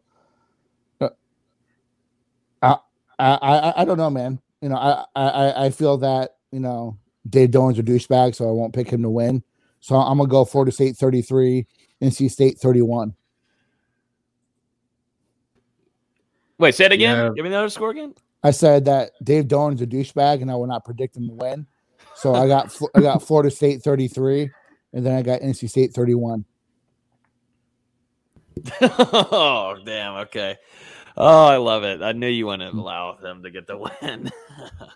It can't happen. No, okay, so we're 50 it 50 can't right happen. now. this is a, a tough spot for Florida State coming into this game. It felt like they were as healthy as they'd been in a while Mhm. going into that Clemson game, and then you know an extremely physical game against a tough opponent. You've got some guys banged up. You've got the flu going around. You don't know if you're going to have all of your quarterbacks available. You don't know if you're you're going to have all of your running backs available. There's been uncertainty at wide receiver all season. You've had a banged up offensive line. There's just there's too many question marks this week for me to feel comfortable with Florida State because North Carolina State six and two. They've been extremely solid this year. We talked about their offense. I don't think Devin Leary is going to turn it over much, and their defense does their best work against the run, which is what Florida State is obviously going to want to try and establish. So, you know, I I just think it's going to be too tough with with all the question marks. I'm going to go North Carolina State 31, Florida State 17. FSU falls to three and six. They'll need to win their final three games to make it to bowl season. Ooh, lordy, lordy, lordy. Yeah, huh? I'm, I, I agree with you on a lot of those points. They're definitely health wise for Florida State with this Mhm. bug going around. Norvell even mentioned it. I didn't think you would might have mentioned it this week, but let the masses know what to maybe expect this upcoming weekend. I think that meant a lot coming from the head coach, and I don't like that. It just all depends on the quarterback situation. in This one, I mean, I, I, I I just don't see Florida State finding. Florida State's going to have to find a rhythm there running the ball. I mean, that's what has kept this team sustaining drives. And, you know, if Jordan Tra- Travis isn't available, blah, blah, blah, you know, some other guys not being available and guys still maybe dealing with sickness, whatever it is, just doesn't seem so well after a really physical game against Clemson, where some guys are dinged up. We still want to see if Toafili will be available. I don't think he will be on Saturday after the injury he sustained on the last play. Of course, it's the last play where Clemson scores six points, along with hurting one of your top who, who had the be- was the best running back for your team on Saturday. I got Florida State losing this one sadly, and like Dustin said, they're gonna have to win out these last ones to make it uh, bowl, eligible, bowl eligible. Uh, I got Florida State losing this one, uh, thirty-one to twenty-one. 31-21 NC State. Sadly, I got McKenzie Milton coming in, throwing for 250, being efficient, opens up the offense enough for Florida State to run the ball. Um, and, and I got uh, I got Dave Doeren leaving leaving Tallahassee with another L. It could be Wow. no other way. no other way. God, if you're listening, God, if you're there, no, no, please. no, no, no, no looks for Doeren. no licks at all. No licks. Put a towel in his mouth. No licking. What the? Dustin, Dustin, meet, meet yourself. Lord. Let me go ahead and note this down. That time mark, that'll be the opening to the podcast this week. I feel so bad to the podcast listeners, but that's going to be your opening this week. If you don't watch us live on YouTube or anywhere, then this is what you're going to get. That's going to be the opening to the podcast this week. Awesome. Uh, let's go ahead and jump into our 2021 2022 basketball preview. I'm out, y'all. Nate, be good. Appreciate you being on here. Don't know if D. My, What's my- your my last predi- words? My prediction for FSU basketball is Elite Eight um, this year. I think Elite that Eight. they, I think they put it together, make a make a tournament run. Um, you know, and and in Hamilton we trust, but I think that the back end of the season, guys like uh, Cleveland, you know, get it together, put some points up, and Florida State makes a run. I like it. Okay. So, Positive. uh, uh, otherwise, um, I need this to be the last solid season of basketball for FSU. So I need FSU football to come back to to the forefront. So Do you want me to enjoy it? Austin. This is it. Don't tell Adrian that. well, Adrian's laughing at us. So he finds it funny, No. maybe a little bit, but hidden inside, no, he's not liking it. nah, nah, but no, no, for real. Like, you know, you know, I, I don't follow the basketball team as much as Dustin and, and Austin do, but you know, it should be a solid season. But um, you know, I, I, I, I I'm I'm riding off. You know, Yeah. Dave Doeren can can you know kick rocks. You know, I wish nothing but the worst for him, and I hope he's got a really shitty holiday season. Damn. Nate, as always, definitely go. appreciate you on here showing some love to some opponents and their head coaches. Yeah. Absolutely. But to join us tonight, one of two, I think we're going to have Arya here in a few, but Adrian Crawford, definitely appreciate you hopping on with us this evening. We're going to be previewing the 2021 2022 season of Florida State basketball. Adrian, this is your first time coming on here, man. Happy to have you. Well, thank you guys so much. Can you guys hear me? Everybody good? Yep. Oh, perfect. All all good on our end. How how are things going? You know, getting prepped for basketball season upcoming. Going to be a busy next couple of months for you. I know. Yeah, it will be. Um, it's it's going great. I mean, again, last year was my first year doing radio, and and you know, Gene Deckerhoff. Gene's a you know he's an incredible professional man. So Gene makes it easy for me. Um, I just get up there and just you know kind of talk about what I see, and and Gene does all the hard work. So I'm really excited about it. Before Arya gets in here in a couple of minutes, what, what were your thoughts on last year's team? What went well? What didn't go well? What, what were your overall thoughts on them? Can you ask that question again? I'm getting a real kind of a little bit of echoes. It literally sounds like uh, there we go. See if we can do it now. Sorry about that. So, what what were your overall thoughts on last year's team? Like, what went well? What didn't go well? J- just your overall thoughts on last year's team, and there he goes. We lost. We lost him. It's just like the Nate thing. We just like the lost Nate Nate. I think he might be Carr, maybe, maybe potentially car. Please in the could be a car. could And then Arya potential there. says he's going to hop in here in two minutes. So, Gotcha. Well, what do you want to ask us? What we thought about the team last year, Austin? I mean, think we're good enough, like you- you Adrian can't- Crawford. You can't tweet an article correctly, so no. Oh my gosh, I feel like I'll bring that up, but good timing. Adrian's back with us. So, all right, there we go. It, it sounded like the the best way I can explain what I was hearing. I feel like I'm hearing somebody like you know when you're trying to disguise somebody's voice, like Yep. you know, they're- Nice. they're- yeah, they're a witness. Oh protection. come on, that sounds great. You should be able to work with that though for the next thirty minutes. Come on. Oh my god! All right, Go ahead. let's see if I can do it now. So go ahead. I I apologize. You, you good? So, what were your overall thoughts on last year's team? What went well? What didn't go well? Yeah, it's really good. I thought last year's team was. Um, I thought that you know you had all the pieces that were there. I thought that you know you saw the emergence of Balsa. You know, I thought Turk was incredible last year. Um, you know, Scottie Barnes again. You know, the kid's a mutant. You're seeing in the NBA right now. You know, I mean, like he's not normal.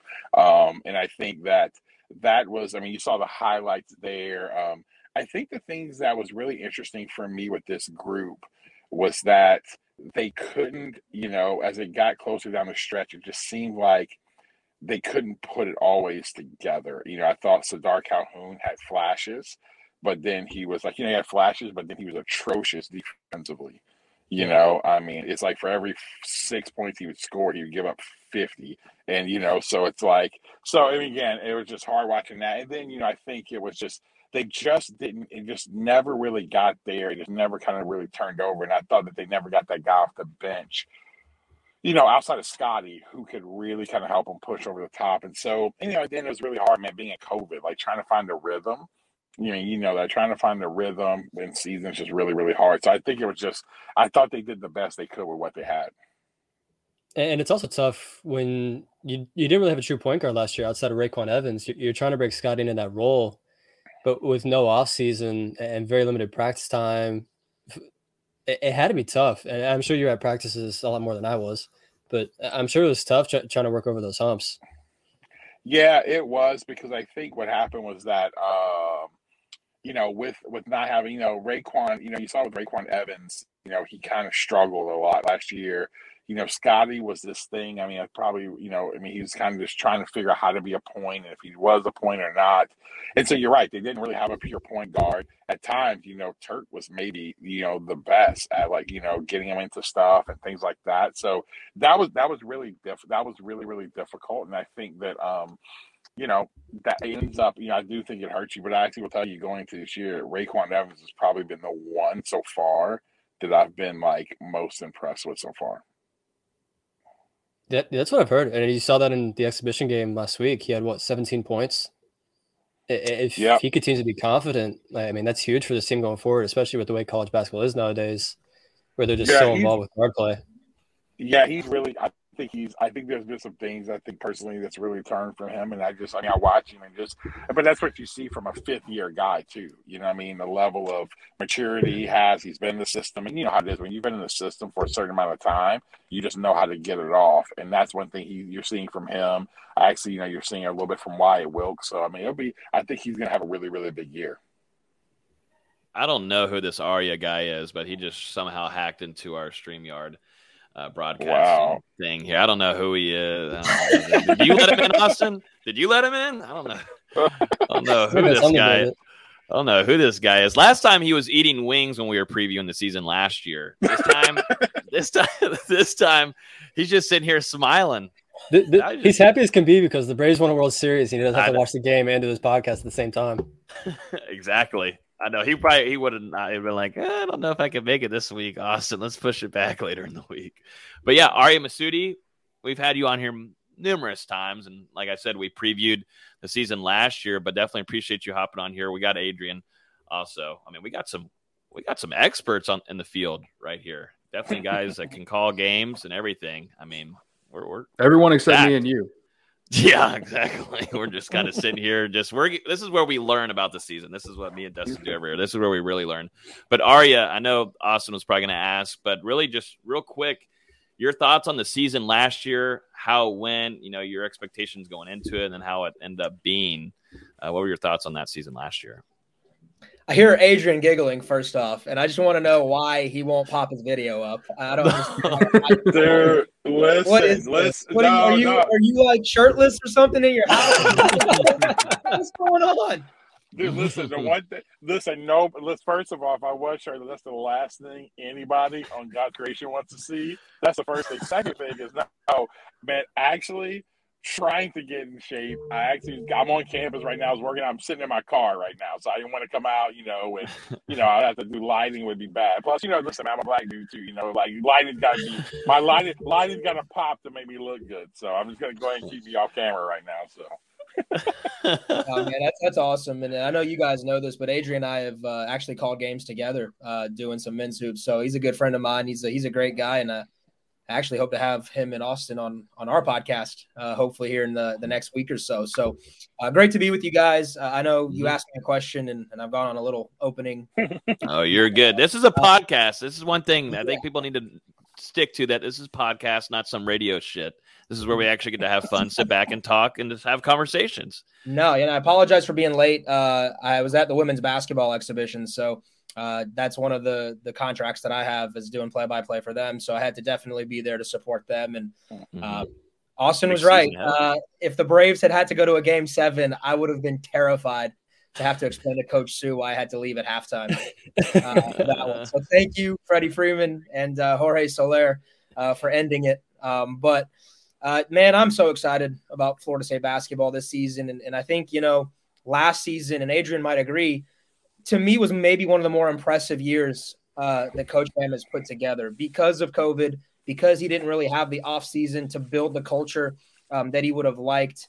Uh, they kind of went on the fly in a lot of different areas, and to still make a second weekend, um, that to me shows you how far pro- how far the program for Florida State has come because um, not many schools. I mean, you saw Duke. Duke had all those five stars, and, and Coach K didn't really have any answers on how to get them to mesh. And yet somehow uh, Coach Hamilton and some of those upperclassmen deserve a lot of credit for leading the way because you don't just get to like make a Sweet 16. People, I think, get frustrated every now and then. They're like, well, when's Florida State going to make a Final Four? But you should appreciate how hard it is to make a Sweet 16, uh, let alone make the NCAA tournament consistently. And FSU's done that. And I thought last year, with all the cancellations, with all the moving parts, with all the different guys that they they had have to miss games and, and whatnot, uh, y'all, I was I was super excited. I thought Sweet 16 really kind of just highlighted where Florida State basketball is right now, and the new bloods thing is real. I mean, we're here to stay. And now you go through an off season, you lose, I think it's 65% of your scoring. You lose MJ Walker, Scottie Barnes, RaiQuan Gray, Balsa Koprivica, Sardaar Calhoun. I mean, you lose a lot of guys, but then you replace them with, you know, Caleb Mills coming from Houston, who I think's just an absolute dog. Jalen Warley, Matthew Cleveland, two five stars. Getting Naheem McLeod from JUCO. What do you think about what we've lost versus what we've gained? Yeah, and you know uh, what we've lost is huge. You lose four of your top five scorers, as you guys have mentioned, and um, I think some of them were surprised. Uh, maybe a slight surprise to the staff. Um, obviously, you can't really prepare for you know a Balsa Koprivica deciding um, to take his you know take the game to the next level for him and, and start the next phase of his career. Uh, you can't really prepare for Turk kind of blowing up there in the last you know two months of the season where he was always someone the NBA liked and then all of a sudden what people were dreaming on came to fruition.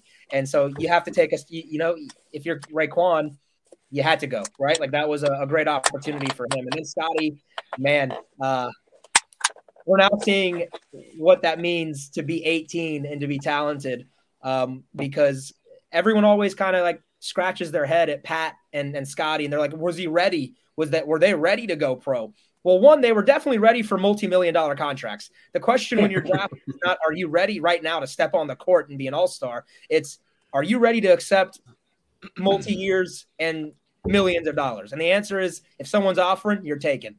And so uh, now we're starting to see with Pat and with Scotty uh, as they continue to develop, just the superstars that they're going to be in the league. Um, But losing those guys, it's gonna, it's definitely going to hurt. I mean, you, you don't, there's no way around it. But as Austin said, getting a Caleb Mills, um, that is really important. And it's really a transfer that the type of transfer that we really haven't had at Florida State um, under Leonard Hamilton. You usually don't see the guys who have been stars somewhere else then come uh, to Florida State uh, to kind of pick up where they left off in their career. So I'm really excited about having a guy that I can just count on to go and get a bucket when I need it. Um, Tuck Talk, the, the, the podcast that I host with Bob Ferrante, um, we had Malik on actually uh, for this episode that we're, that we're releasing this week, and Malik said uh, Caleb came in right away and he just meshed, and he and he pointed to uh, how important it was for Caleb to be able to be here uh, in January, and maybe he wasn't able to practice every day, but to kind of take it in and understand what Florida State was about, only helped him when he got to the summer and was eligible um, to start doing some workouts and things like that with the team. So um, Malik says every day in practice, Caleb can score from all three levels, and defensively, he's he's a really good player. So they're ex- they're expecting him to to replace one of those guys at least in terms of production. Um, Cleveland and Warley, uh, I think those are two guys that you know everyone's super excited about. But Malik also said keep an eye out for John Butler because there is a Forgot learning. him. Yeah. but there are things John Butler does that you can't really teach at seven one. Um, I mean, he's a two guard essentially playing uh, in a seven a seven foot man's body, and so they're trying to work with him and, and Coach Jones um, to get him some developing post touches and, and, find a way to kind of make him um, a nightmare to deal with in his mm-hmm. career. Uh, and, something you, you got to keep in mind is his ability to pass the balls pretty good for for a guy who's seven one, and he has great angles to be able to pass uh, and then feed the interior block. So um, that's something I'm excited about. But yeah, Cleveland Warley, Mills, uh, don't sleep on Cameron Fletcher. I think that's that's someone who can come in and give you some energy. Um, but yeah, I think Austin losing the, those types of guys is is tough. But we've also seen like we've lost guys before, and somehow, some way, Coach Ham, Coach Jones CY. Um, I know Dennis is no longer with us, but uh, you know, and, and Coach Smith now they find ways to develop somebody in the offseason, and, and that person takes the next step. So I'm excited, boys. I'm excited to see who that player is. Like, who is the one that in January we're like, oh my god, mm-hmm. welcome, welcome, to the show. Adrian, we aren't we're not running out your AC, are we? In your car, right? No, no, Just no. making sure Arya's not running out your AC and everything. just nah, making sure. Nah. no, you're you're good to go. Arya's the, Arya's the expert, man. You know what I'm saying? I'm just over here. I listen. I'll let him do all the heavy lifting. I'll just make corner threes. You know. So. did that well in your career, though, Adrian. That, was a Adrian was a sharpshooter back in his day. Hey, listen, man. I tell you, the rim is always open. So you know, kind of my motto. So, uh, um, but uh, but yeah, I think that um, you know, with Ari, I mean, I think he laid out those guys. I, I would tell you this that with this group this year, you know, I would say Caleb Mills is the one. You know, I've affectionately called Caleb Mills fries at the bottom because his bag is so deep. Like it is deep. The dude's got like I tried to explain to somebody like, what's his game like? I'm like, he's got like this like he's got this modern like kind of hood like Euro game. Like you're watching play and it's like Ginobili mixed with like just a lot of swag. He sidesteps. He just can't get it off at three levels and and he, I would say this, I think he has a chance to be one of the best, like, go get you a bucket guys we've had here since Toney Douglas. Um, I think he's got that type of ability. Um, Cleveland Warley, I mean, again, Warley fits the big guard you mantra. The kid was recruited, he's six four. He's already, I mean, in the last, they recruited him at six four. The kid's already grown. He's about six, six and a half now. Shoe size has grown. So he's just a big guard. Cleveland, I mean, they're going to be they're really good and i think john butler i think john butler when we say two or three years from now will be a lottery pick i mean you just can't teach 7-1 um, you know so i think that they're going to have to i mean i think those guys are going to uh, be really good and i actually think some of the returning guys i think wyatt wilkes i think wyatt's really going to help this team this year as i've been watching him you know i think he's really found this niche and i think he really defensively has learned how to be really adequate on the defensive end, but he just provides veteran leadership. You know, and Anthony Polite's going to be what he is. He's steady Eddie. You know, I mean, he's going to guard and he's going to make shots. So, I mean, again, I'm really looking forward to this group. Yeah, I was going to talk about the the returning guys next. You bring back Anthony Polite, who had who had a huge spike in production last year, goes from five points a game to well over ten. You bring back Malik Osborne, who's I mean, you say Polite steady. I think Malik's as steady as Eddie as it gets. Seven points per game, back to back seasons, can do everything. Play the four and the five. You obviously talked about Wyatt Wilkes, and then we, we mentioned RayQuan Evans before Arya got on. But RayQuan seemed to make a huge step this offseason. If you get production out of those four guys, and of course Tanor Ngom as well is going to start at the five, if you could see an uptick from all five of those guys, it really helps the transition along. Yeah, I think it does. I think that when you know what you cannot, I mean, those guys are going to have to, especially early. Those vets are going to really have to carry stuff because I mean, the way that Florida State guards and the way you know it's not everybody just thinks it's just we pick up full court. There's a full system to how we do this. Uh, a full system of how you know how we pick up and where people have to be to you know switching and you know I mean again you guys know I mean fronting the post and you know in our gap coverage you know we don't teach it like a lot of people teach it. So these guys are going to have to get used to doing it and playing at that pace. Um, and those veterans are going to have to carry, you know, uh, while those young guys come along. And so I think it's going to be really important. And I also think, again, I think one of the most important pieces with this group is really going to be a um, is going to be Malik Osborne because I think that Malik when Malik Osborne's at our I think in crunch time Malik Osborne at our five is going to be our best lineup because I think he'll be a nightmare for people because he can guard. I mean, we can switch one through five, and with those other big guards, I think we're going to cause a lot of people problems. And so those guys are really going to have to carry us early. Yeah, and you know, to, to Adrian's point, uh, those are gonna those are gonna be two guys that late in the games too. You're gonna look to. I mean, Caleb Mills, I think you can throw into that group too because Caleb's a newcomer, but he's really not a newcomer to college basketball.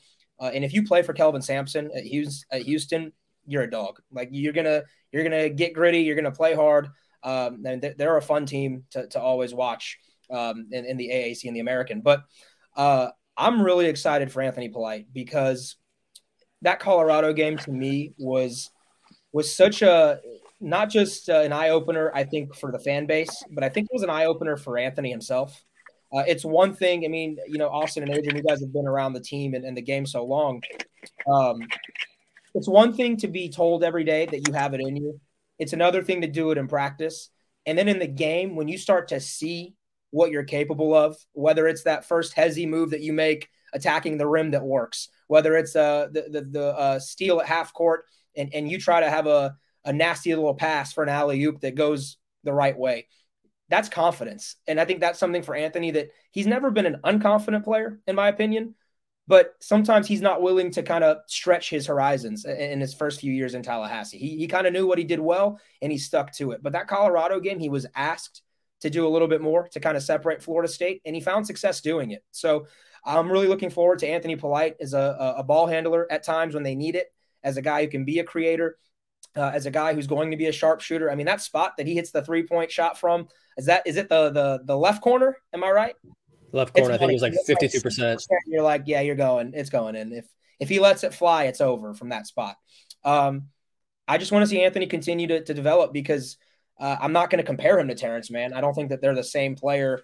Uh, but Terance was another one of those types of players that, as the years went on, he found success and confidence each and every year in something else. And he's continuing to do that, obviously, with the Clippers. But um, I really look forward to seeing what Polite does because um, he comes from basketball pedigree, too. His dad was a, a, pretty good player in his own right.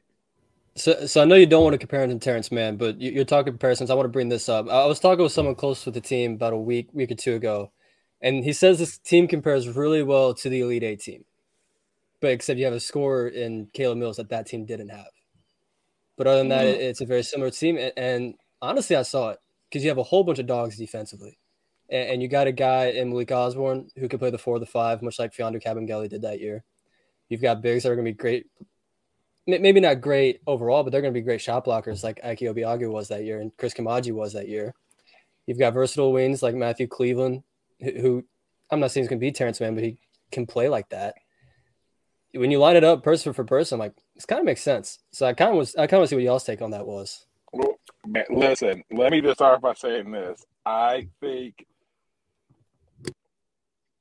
let me just say this: the, the Elite Eight team. The one thing I think is always the factor is this: the great Trent Forrest. Like the one thing I'll say is this is the dude, him and Terance Mann. The one thing I always tell people that you cannot I agree with you lineup for lineup, but with the thing I think those two kids had, they just were winners. And oh, yeah, you can't 100%. teach that.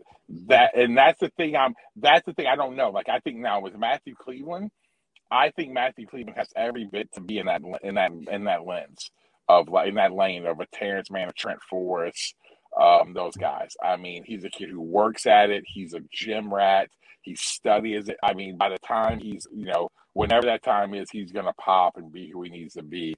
I think that this team will. I think defensively, I will tell you this. I actually think this team will be better than that team defensively. The team that was the Eight team, they didn't lo- like. They had the guard when like, they knew when it was time to turn it on the guard. This yeah, team they, right they now, like in. this, yeah, this team right now, like they actually like the guard and they can really guard. You know, it's going to take them a minute to get all the system stuff, but they can guard. So I just the thing I worry about with this group is that winning mentality. When when just when it's go time, Trent, Terance, those guys went and got it done for you. I just, you know, I wonder can Caleb Mills do? You know, I think he can go get you a bucket, but can he go win you one the way those two kids can do? That would be my only thing with this group. Yeah, I mean, and and to to kind of add on to that, uh, I have a cool story real quick. Uh, over the summer, um, I was asked to come in and do like a, a, media training session for for like the freshmen who were coming in um, for Nole Serve, which is like Florida State's. Um, they they do a lot for for uh, the the freshmen that come in. It's like orientation for the athletes. And uh, Matt Cleveland and Jalen Warley were there. Um, and so before our presentation, you know, Chuck Walsh, Florida State's great SID uh, for for hoops, um, was was kind of given the the overview of what this session was about, and he said, "Look, I'm trying to make a Final Four. And Matt Cleveland stood up and said, "I got you, Chuck." And that to me was like the confidence from that kid in front of the rest of his peers. Uh, I mean, it was kids from baseball and obviously basketball, but golf and tennis, and and just the the confidence that he exudes. Um, I kind of see that uh, with Adrian saying that he could be a winner, the kind of kid that that rises up big for that moment. Uh, maybe not this year, but or maybe late in the season for Matt Cleveland. But I thought y'all would enjoy that um, because I, I, like the confidence. I want to see him be willing to exert himself, and I think Matt Cleveland will. The the comparison I think that's fair for this season's team and that Elite Eight team, I think it's classic Leonard Hamilton, right? Like patience is going to be needed because that team took its lumps. I think this team will be far better in February than it is in November, and I think people need to understand that. That maybe early on uh, there's going to be a few matchups. Uh, I look at Purdue early on the road where, you know, if it doesn't go Florida State's way, and I'm not writing Florida State off because the Noles have, have been able to go and, and get big wins, but there are going to be matchups where Florida State's going to take its bumps. And then there might be moments where you're like, dang, I don't know about this squad. I don't know about this group. But stay with them. Let them continue to develop because it is a team that by February and early March could be peaking like that one did. And uh, it, that's all that really matters, right? At the end of the day, is how you're playing when it counts. So uh, I'm excited. I, I, think the parts are there. I, I, agree with you that this might be a team that's some of its parts in, in terms of of it's going to take everyone a little bit here, a little bit there. Um, but maybe Caleb Mills is the difference. And, and I think, you know, to what Adrian's question was, only time will tell, right? Like that's that's that's all that we can do is wait and see until the season comes. So, so let's get into a little bit of this non-conference stuff. I feel like it's a lot tougher than you originally think on paper, because you start with Penn, who beat Alabama on the road first year, first game of the year two years ago. Then you go right at Florida, first weekend of the season. They've got a bunch of scores. Then you play Loyola. There's a couple games that you play Loyola Marymount, who's I think really good. They're they're third in the West Coast Conference last year, same conference Gonzaga's in. There's some sneaky matchups in there, and obviously Purdue's I think a Final Four contender. I think they're one of the best teams in the country. But there, there's a, there's some tough games in the non-conference slate. H- how do you think Florida State slides through it all? Yeah, I think that you're right. I think that early on, I think they're going to take some bumps early, and it's because you know when you're trying to, like we said, when you're trying to bring all these new players in, you guys know that it's, it's just hard adjustment. I don't care how talented you are. You know, you know, Matthew Cleveland is not going to have, he hadn't had to deal with the fact of people scheming very specific for him once you get to like, you know, game two or three, or Jalen Warley, or, you know, and even Caleb Mills. I mean, he's had a little bit at that first year at Houston. I just think it's good. They're going to take their lumps. And especially, I worry about, especially we talk about a lot of Marymount teams like that, even Penn, when you're playing against a veteran team you know, on paper we're more talented, but when you know all that comes out the window when you're playing against guys who've got college basketball experience. So I think they're going to take the they're going to take the lumps early, and I agree with Arya. Like everybody doesn't need to freak out, you know. I mean, if one thing Leonard Hamilton has taught you, I don't know what it is, but you know, we always call it the magic sorcery of Leonard Hamilton, where this team looks like they're going to be awful, you know, because you really think about it, that team before COVID happened, that team that uh, finished fourth you know, we almost lost to Western Carolina, and we were all like, "This team is terrible. Like, what are they going to do?" And then, but they just find a way, you know, because I think it's their culture. So I agree with you. I think they're going to take some lumps early. Um, but as long as listen, for me right now, as long as we continue to just keep owning Florida, um, you know, that's all I really care about right now. You know, I mean, I keep telling, I keep saying Mike White every time we play Florida, Mike White rent's due. You know what I'm saying? Like rent is due. So I hope we keep that going. Yeah, I'm I'm interested in this Penn team uh, because, and Adrian, from your experience, and Austin, maybe you can shed some light on it too. How weird is it to play a team that hasn't doesn't have film from the prior season? Like you're going based off a roster from two years ago.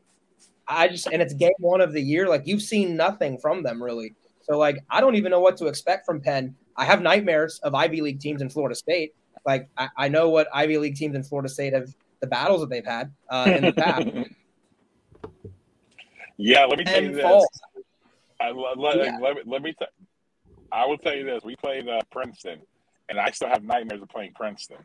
I'm telling you what, man. I've never been backdoor. I've never had somebody hit me with a backdoor cut so many times and being in perfect defensive position and them still scoring. It was like awful. So yeah, that those Penn teams because they're going to be super disciplined teams and they're going to run their stuff, and so it is really hard when you can't really scout them. You don't have film, and so that's going to be a really tough matchup. I, I, I kind of get the feeling that you know th- this is going to be total coach ham talk that they're just going to play their game and see what happens. That, that yeah, they're going to have some film on these guys from two years ago, but you're not going to expect anything. You're just going to go out there, play your scheme, play your system, and see what happens. And if things have to be adjusted at halftime, I fully trust the staff to be able to adjust to whatever Penn wants to do. Hopefully, they're able to just out athlete them all game as, as they work through the kinks, especially on offense. Uh, I know you guys both alluded to it, but it, there, there's going to be times this year where where Matthew Cleveland cuts weak side when he's supposed to cut strong side, or someone doesn't roll to the basket hard enough. It, there's going to be that. I wish it wasn't against, you know, I wish you didn't have to start out with a team that you don't have a film on for two years and then a solid Florida team immediately after that. I wish you didn't have to start that way, but it's the way the schedule lines up and we'll see what happens. I, I tried to dive into their stats from two years ago on KenPom and, just to kind of see some trends. And the one thing that I took away that made me smile a little bit at least was that for a Ivy League team, uh, they do like to get up and down the court. They were top 70 uh, in adjusted tempo two years ago. So they were about 70 to 71 possessions a game. Whereas, I mean, Adrian, that Princeton team wanted to play that thing in the uh, low 60s and high 50s. It was, they were miserable uh, with the way that they were trying to slow the tempo down. But um, yeah, I mean, Penn's going to be interesting. And then Florida game two, I keep like telling myself one of these years, like it's going to happen. Like streaks are meant to end, like they are. But until I see it, I'm not picking a Mike White team Florida State. Like I just, I got to see it. And it just feels like too with Mike White's teams, the last couple of years, he keeps having to like bring in a ton of new guys. It's like every year, oh, another four transfers are going to Florida. I'm like, well, that's nice, but uh, playing them game two of the year is going to be awesome. I think that's that's advantage Florida State.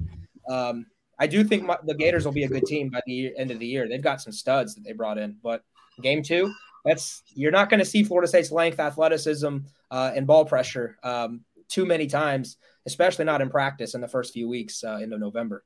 Yeah, so I put this in my schedule preview article on Monday about Florida. They, they get in four really talented guys. You get CJ Felder from Boston College, Myreon Jones from Penn State, Brandon McKissic from Missouri, Kansas City, and Phlandrous Fleming from Charleston Southern. Those four combined for 62 points per game last year. But the only issue is those teams were terrible. Those teams were combined at 29 and 68, 29 and 61. Mm-hmm. Just terrible teams. And then you look at their roster top to bottom, they only have two guys above six foot five. Whereas you look at Florida State, they've got one scholarship guys shorter than six four. I just, I think it's a matchup nightmare for for Mike White, and no one knows how to muddle an offense like Mike White. I mean, we've seen that year after year where no matter the talent, they just they, have a lot of games early on when they're the 58s, the 62s. Like you just you just see that so often. So I'm pretty confident in that game. I I, I kind of expect to be like that Elite Eight year where we kind of go down and just whoop them a little bit. I'm not expecting a 23 point win like that year was, but I wouldn't be surprised if we went down there and won by double digits. I'm not saying it's going to happen, but I wouldn't be surprised. No, and, uh, Adrian, I'm interested in your thoughts too on on Purdue because that's going to be a lot of fun. Um, and that's not an easy place to play, Mackey Arena. Uh, that's a Purdue team that a lot of people are, you know, it's kind of a sexy pick for a Final Four. They're like, oh, that's going to be the team to watch out for in the Big Ten. So, um, I do like that we get, I think, five to six days of rest and, and, Six and a week days. of practice before we have to play them, which is a lot better than when we had to go to Assembly Hall and play uh, Indiana um, on what was it like a day and a half rest. One day, because after the Emerald Coast Classic, they they beat Purdue, and then they get one day off and have to fly to Indiana. Yeah. So, I mean, Adrian, I don't know. What are your thoughts on Purdue and, and, and how Florida State's got to stack up against them?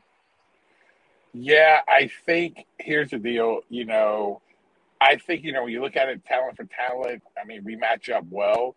I think when you play that early in the year on the road with young kids, it's going to be a tough matchup. Now, what's really hard is like sometimes with five or six days prep, you know, Florida State has just they do a really good job. You guys all know this. They do a phenomenal job in like scouting and getting those guys ready.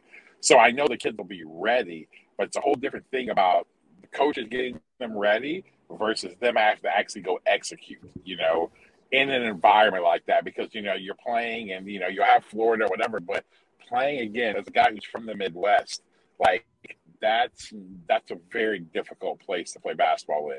So I think it's going to match up. I mean, I think it's going to be a tough. I mean, let me tell you this: if this team can start off early and get that as a win, um, I will be really. I mean, again, I'll be really shocked. Uh, but I, that, but that'll speak to man. If they develop that fast, I think this is going to be a special group if they can. Because again, those are just you know, even you don't matter if you're playing Purdue, you're playing Indiana, anywhere. It's, that's just being from a basketball mecca. Man, that's just a tough place to play. And so um, I think it'll be I think it'll be a very tough matchup. But you know, but again, the five or six days of rest will actually help us because I think it's just the preparation time they're going to need. And I, I think I think the thing that's um that's slept on with Purdue, Trevion Williams' ability to create for others. I mean, they give they give him the ball at, at the perimeter and just let him make plays, whether it's for himself or for others. And he's he's such a willing passer, which you don't really see out of a guy that's you know 16, 17 point per game guy.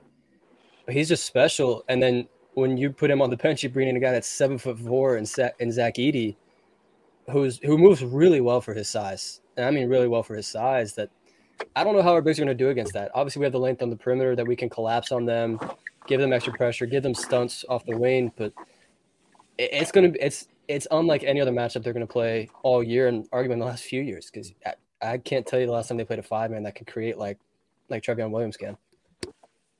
Yeah, I mean, I'm looking forward to it. That's that's you know you want those tests early. I don't know about you two or even I mean Dustin and Logan. I feel like I haven't heard from you at all. Hey, here, here's the deal. I was just thinking uh, in the back of my like I just said, I'm ta- I'm taking notes. I'm in class. Like it just goes to show how uneducated and stupid I am. We brought you guys on here to do all the talking.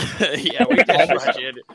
Dustin knows way more basketball than I do, but I think he's also said that his Celtics suck and Scottie Barnes just obliterated them. But uh, just a little bittersweet there for him. But I'm I'm learning. I think a lot of the also the listeners and the viewers are also learning too, because I it goes to show how much I don't know about basketball overall. Like y'all talking about other players and the people that have transferred there. I have. Uh, a damn name. I don't know a damn name. so I'm learning, Arya. Come on. Well, here's my question: How how excited are you guys for the rematch against UCF? Because I feel like we owe those mm. fools some payback. Man, I can't embarrass every time I, like that. And every time I think about that game, I cry a little bit. It was just one of those games where no matter what UCF was throwing up, it doesn't matter if they're in double cut, like they, they could have been double teamed in the corner. They're just making everything. No matter what Florida State threw at them, they're just making everything. It was a one in a million game and I can't wait for this Orange Bowl matchup to be one of the other 999,000 games because I just I think we're good down there, and embarrass them. Hopefully, it's a talented team. Don't get me wrong, UCF's got some talent, especially when you're bringing in um, that transfer from UNLV that Florida State took a look at. It's a really talented big, can play the perimeter, guard the perimeter really well.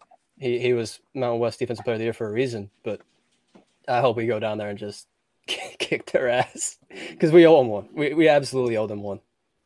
Yeah, it was yeah, a, it was a fluke game. They were hitting everything last year, so I think twenty point or so win should make things feel a little bit better. I'm pretty sure that was the night random, but I'm pretty sure that was the night I got engaged too. So just no comment. What a, Absolutely what a, what a no comment. that, that, made everything great. oh man, I, I think it guy. was how dare you love somebody? Like, how dare you try to make yeah, better? I mean, Florida State had a win streak, man. What, what's going on?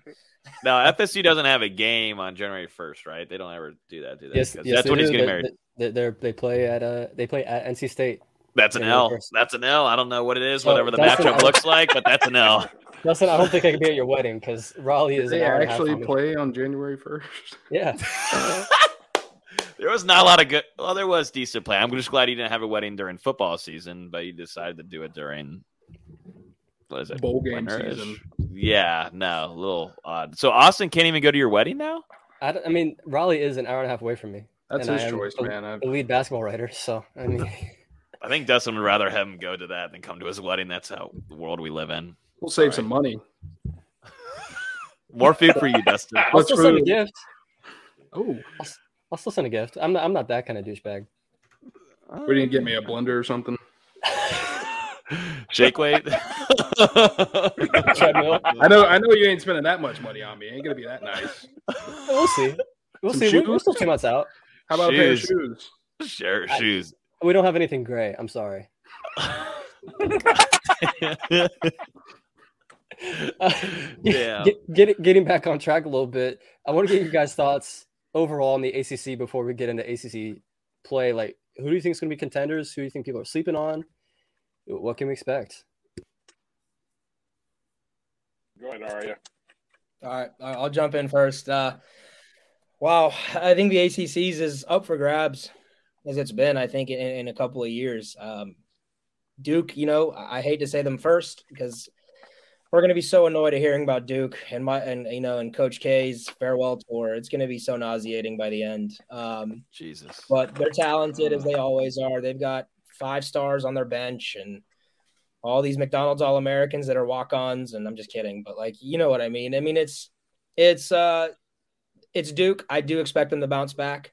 I think they had a weird year last year too with uh, a kid, um, you know, quitting on their team essentially in the middle. And it made the team better. Like, it made no sense. It just was weird. And then uh, the rest of them just like they couldn't really navigate COVID, and it's hard to to get that many young players. Um, as Adrian's already touched on, you know, or you know, it's it's hard to get young players to be cohesive, and, and I think Coach K probably it hurt his program as much as anyone to to have that COVID year where they didn't have the time um, to be able to kind of build their foundations and their principles and instill those. Um, Virginia, I think, will still be a good team. Um, this could be the year that they take a step back, but Tony Bennett to me is like Coach Hamilton, where until I see it, like I'm giving him the benefit of the doubt that he'll put together a solid product by the end. Uh, a lot of people are high on North Carolina, like they think you know uh, Coach Davis is um, putting together a you know a, a good roster. I think they're talented. Yet again, they've got some really good returners. Um, but yeah, I think Florida State, like being picked second to me, was not that big of a surprise because there are a lot of question marks. Uh, a dark horse for me uh, this season in the ACC. Um, I really like Notre Dame. I know that's actually a lot of other teams like Notre I Dame, love but Notre Dame. they're old. Like they have some older players. Mike Brey's an offensive genius. If he can get those older kids to play like average defense, that's a that's an NCAA tournament team.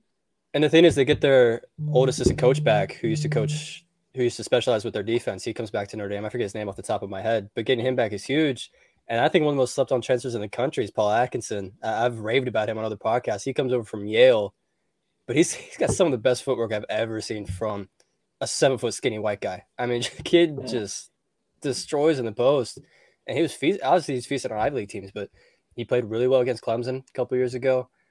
I I think that team's good, especially if you can uh, improve Prentiss Hubb's efficiency a little bit. I- really like that Notre Dame team. Yeah, same. Uh, Syracuse is another one that I think could be pretty decent. Um, that's another program that it just seems like they're playing better ball at the end. And if they make an NCAA tournament, it's like, man, that's going to be a nightmare to have to prepare for, um, especially if you get them second. Um, Buddy Boeheim and, and JG, you know, JG3, Joseph Girard. Um, that's a pretty good core, uh, pretty good backcourt there to have. So I like Cuse. Um, you also get Jimmy Boeheim from Cornell. Now you got Yeah. three Boeheims in that program. gosh, there's going to be a fight at some point internally. Those, those, that, that Boeheim it just seems like a, a reality television show waiting to happen. Uh, but uh, I like them. And then I actually think Virginia Tech's going to take a step forward too. I I think Coach Young is fantastic at what does, and uh, they started off really hot last year, and they kind of they faded. But I kind of like them to at least learn a little bit from their mistakes last year and take a step forward. So those are the teams off the top of my head. I mean, NC State until they prove to me they're not a middle of the pack ACC team, they're they're not going to. Georgia Tech, I thought had a nice season, um, and I've actually done some work with them in the past, but they lost a lot. Uh, they have DeVoe and Usher coming back, which is a, a good nucleus, but I just don't think that Georgia Tech recruits at that level um, to be able to kind of keep it going, if that makes sense. They did get Dallin Coleman, who Florida State loved. I mean, they Yeah, wanted him badly, but yeah, other than that, that I don't I don't like the front court. I mean, going from Moses Wright to Rodney Howard is one of the biggest drops off you'll ever see. and you lost Jose Alvarado, which to me that's like uh, Trent Forrest, you know, Diet Coke Trent Forrest, in my opinion. Uh, yeah, Just more know, keto. Adrian likes to use the Uh, term keto. So uh, keto, keto Trent Forrest. Um, and my Oh, keto man. like, is shorter and, and not as good. But um, Jose, Jose though was kind of like that heartbeat of that program um, for a few years too. So losing him was big. But yeah, I don't really know much else. I think the, the usual suspects at the bottom are probably not going to be great. I think Wake still has a huge turnaround ahead of them. Uh, BC's probably not going to be heard from. Um, and I'm sure I just listed every team in the ACC, but Yeah. I don't know. I- Man, I think I, Yeah. I I would agree with you. One thing about BC, it's get to a point with BC. Listen, I talk real reckless. It's get to a point with BC. I'm like, man, you're getting to a point where they like, you know how in Europe you have like the transfer, like you know, like the league. You know, you go down a level. Like, can we like swap them out for like a, like we swap them out for like the top team in the SWAC or something? Because I'm like, they're just you know. And then on top of that, I'm like, yo, I like you just even you really go sideways, but then you side with New Balance like I'm like, you know, my kids coming out, right? And like they come, I'm like, my son, I'm like, yeah, you're not going there. I'm sorry. Like they wear New Balance. Like, you know, like you know, I just I just don't like I don't think they're not helping. It's like back in the day when Georgia Tech wore Russell. I'm like, who's signed? you know what I mean? Like, like you know, anyway. But I will say this, I do think uh, you know, going back to what you guys said about Georgia one thing about Georgia Tech, I will say I'll start kind of in that level. One thing about Pastner is that he just figures a way it's annoying but he just figures a way to keep them around because he just, I mean, to his credit, they switch up defenses. He comes with some rando zone that they'll run where, like, you have no idea what they're in. Yeah, it just starts off, you know, he'll start with four dudes at the top, and then you're like, what are you running? But somehow he keeps them active. So I think they won't be too bad. But I think at the end of the day, you know, Duke's got a killer. You know, uh, the kid they've got, Paolo. I mean, the kid's a killer, and I mean, and he is. Um, I mean, he's. I mean, I've watched him. He's special. Um, so I think they're gonna be good. UNC, I don't know because we don't know how Hubert Davis is gonna coach. I will say if Hubert Davis coaches the way that it's been, like I actually feel good about that, the Florida State guy, because that was the issue I've always felt with North Carolina. It was like I felt like they were still playing like in the late '90s, early 2000s. You know, every time I'd watch them, I'm like, can somebody please get out of the way? You know, you got two bigs inside, like you know, it's you know 1997. You know, and I'm like, man, can you know? So will they spread the floor? What will they do? I think that's going to be a big thing. But um, you know, Syracuse is going to be good. They're going to be tough. I think kind of my sleeper. I agree. I think Virginia Tech's going to be pretty good.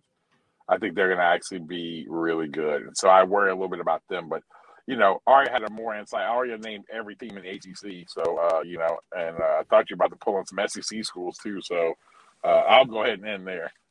Th- There's one team I'm surprised you didn't mention, both of you guys, and that's Louisville. I, did, feel like I I'm was going to say I missed one, I and it feel was like I'm in the back of my so high on Louisville, and no one else is. Everyone else is like, eh, they'll be like sixth. I think this team just has so many scores. Chris Mack is like Mike White ACC version. Like, dude, they're so. Ooh, they that's are. the thing is- so call. soft. Mack They're Mack so is soft. suspended for the first six games of the season, so they might get off to a rocky start. And there's there's a lot of pressure there right now. So if they do get off to a rocky start, like it, I I think they're talented, but who knows? Uh, Who really knows? Yeah. I think Florida State's still so wound up from that Xavier game in 2017 that they just Oh, they want to own it to Chris Mack every time. And the fact And that they get the record breaking game at home against Louisville, that place is going to be a lot of fun. Mm. I will say this about Chris Mack. The one thing I do, I, think- I think Chris Mack really can coach basketball. But what I really struggle with Chris Mack is when, like, you know, there comes a point in time where you just can't keep being your players are just soft. You know what I'm saying? Like that's like the old school coaches like kind of default thing. You know, our guys aren't tough enough. I'm like, well, maybe, you know, or you know, whatever it may be. But I think I agree with. I think he can coach. But I mean, again, I think the guy can really coach basketball. And every time I watch him, but you know, like you said, Florida State just has for whatever reason, man, they have his number. You know, after what happened to Xavier, you know, that one year now it's just like, yeah, I feel like he can't do anything, you know, with what Florida State does. But I do think they're gonna. I mean, he's always gonna have his team in the game because it's how he can coach.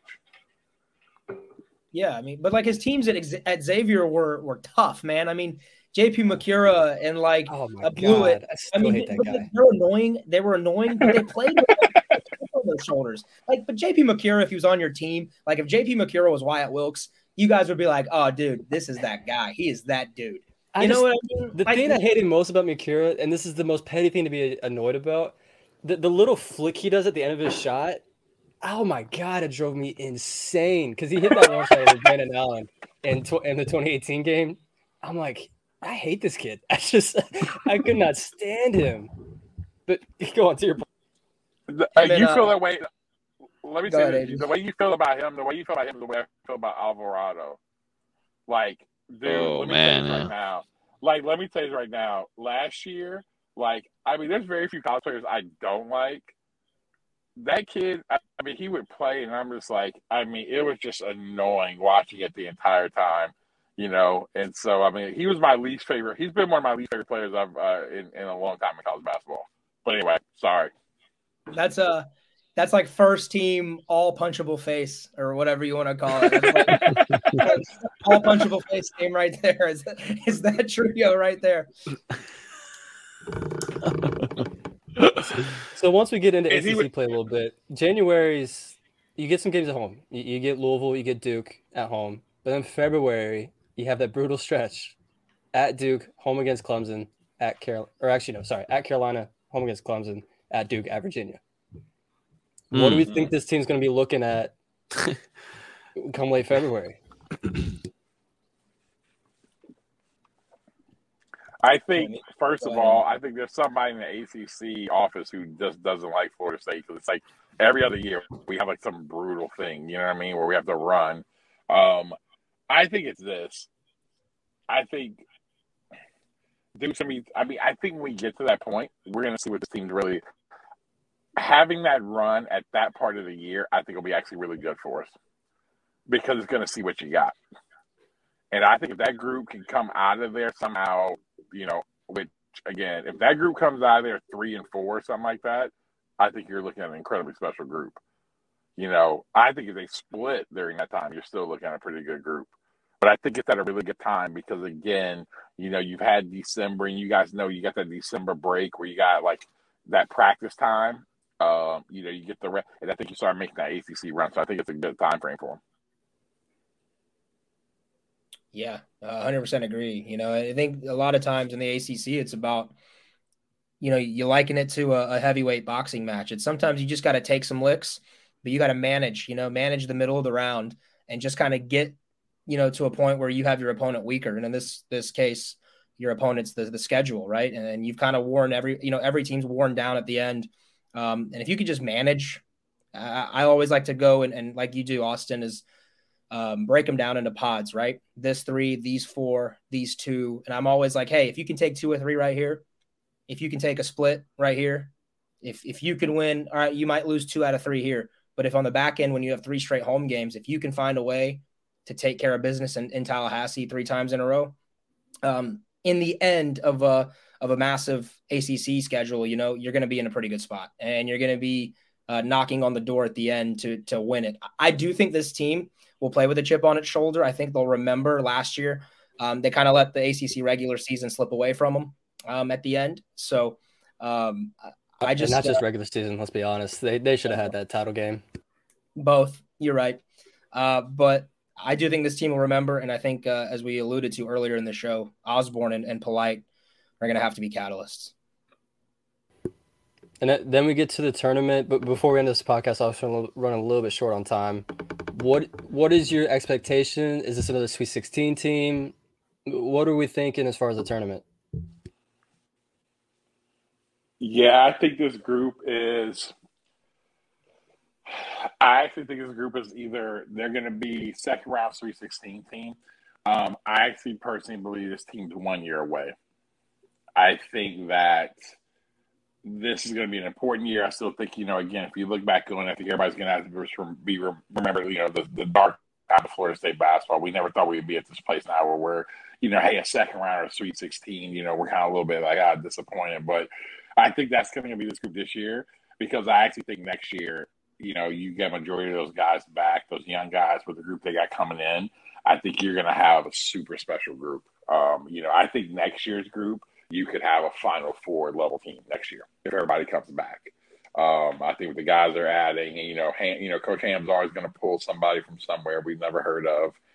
you know, he's got a seven footer, you know, somewhere, and like, you know, Get, get know, ready for like- from uh, from Morocco. He's coming. yeah, that's what I'm saying. My man, my man's got the Congo connect, uh, you know, already on speed dial always. So it's like you know, some some seven footer from somewhere coming.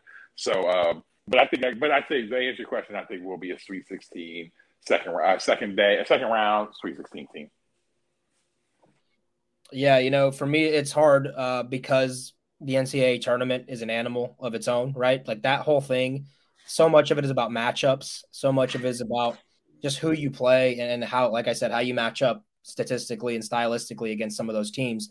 So I don't know if I'll just if I'll give a round prediction. That's really hard um, without knowing who they're playing. But I will say, like seed line, I think this is probably a, a five seed, maybe a six seed type of team. And so um, whether they move on to the second round, you know, or the Sweet 16, I think will depend on if they're a five seed, who's your 12, right? Are you going to get uh, just a miserable matchup as a 12 seed? Um, if you're a six seed, uh, can you upset, you know, the three seed in the second round or, or however it may be, however you want to dice it up. So I think this is probably a, a five or six seed with a, a four seed ceiling type of team. Um, but I, I, you know, I, I think we can make a Sweet 16. I think we could make an Elite Eight. Um, but I'm not as confident as just saying, ah, this is a Final Four caliber team um, without having seen the season play out first. So um, that's my answer: five seed, six seed, um, and wherever the uh, cards fall, let them, and we'll see how it goes. Logan, I believe it's your chance to take us to the outro. I'm gonna take us to the end. Are we not doing number like record prediction kind of dealios? I, I feel like I feel like harder to do that in basketball. Yeah, I, I, think take we played. stab ar- I think we we played around with it last year a little bit. We could do 20. I think we'll win 20 games. Like I do think, I do think this Yeah. team wins north of 20 games again, and I do think they win. You know, I do think they finish top four in the ACC, and I feel confident in uh in those statements.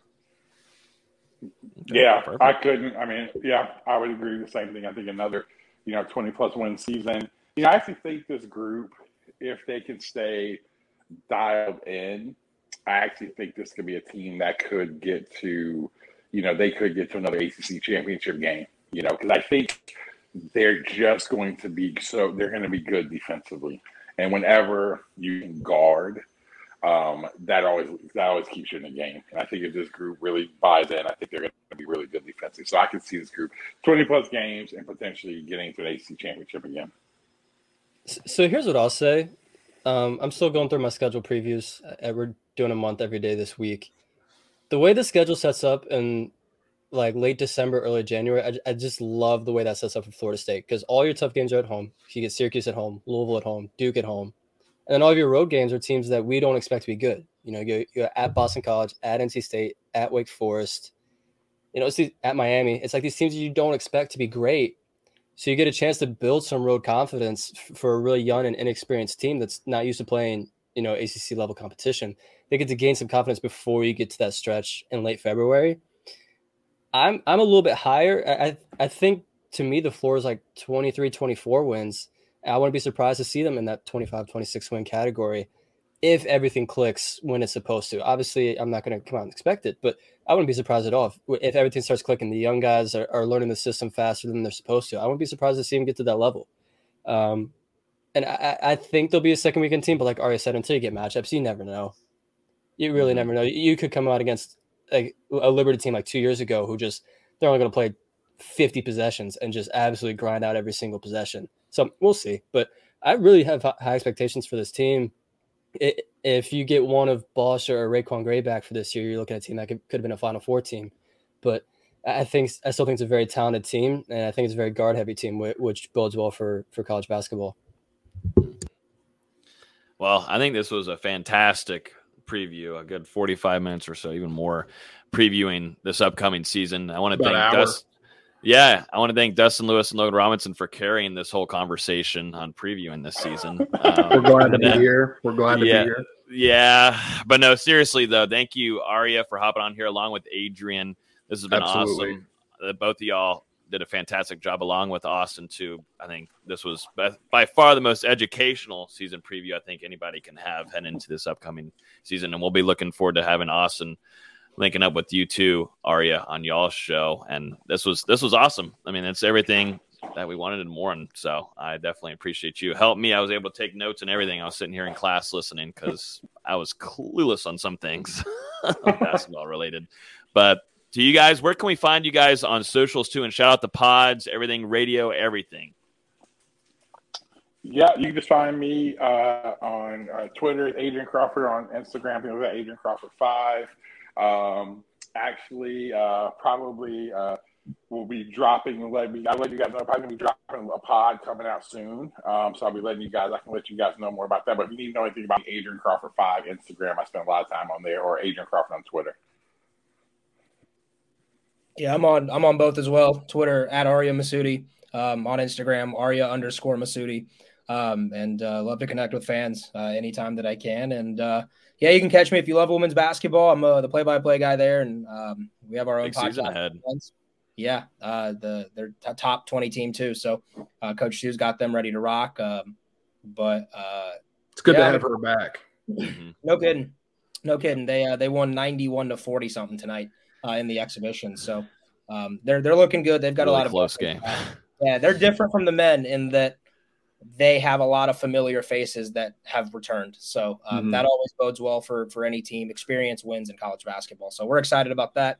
Uh, the Osceola, uh, if you know, if you don't, if you don't visit that site, uh, they do a great job over there covering both basketball, football, um, baseball, uh, and Tuck Talk is our podcast that I hope to have Austin on and uh, Adrian as well. So um, I'm excited. I appreciate you guys having me, and uh, I just want to also say congratulations uh, to to you know the Nole Game Day website and, and the content moving over to Sports Illustrated is big time. And uh, I know how hard all of you have worked uh, over the last few years and all the challenges that you guys have had to overcome uh, to kind of get to where you guys have. So uh, big congratulations to you guys. Keep up the good work, and uh, hope to continue to be allowed back on your shows and and, and to keep partnering with you guys. We'll think if you we'll think if you can come back on. We'll think about it. We'll, we'll figure it out over a drink at Township or something. But thank you, Arya, for the kind words. Definitely means a lot, and it's been nice for you to have actually have your support too. The last couple of years, it's been getting to know you too as a friend has been awesome. So thanks, guys, to everyone listening. Make sure you hit the like button, subscribe, all that kind of nature. We're gonna hop off of here. Enjoy two and a half hour podcast. Ooh, Lordy, help me. We got to go to sleep. I got to make dinner.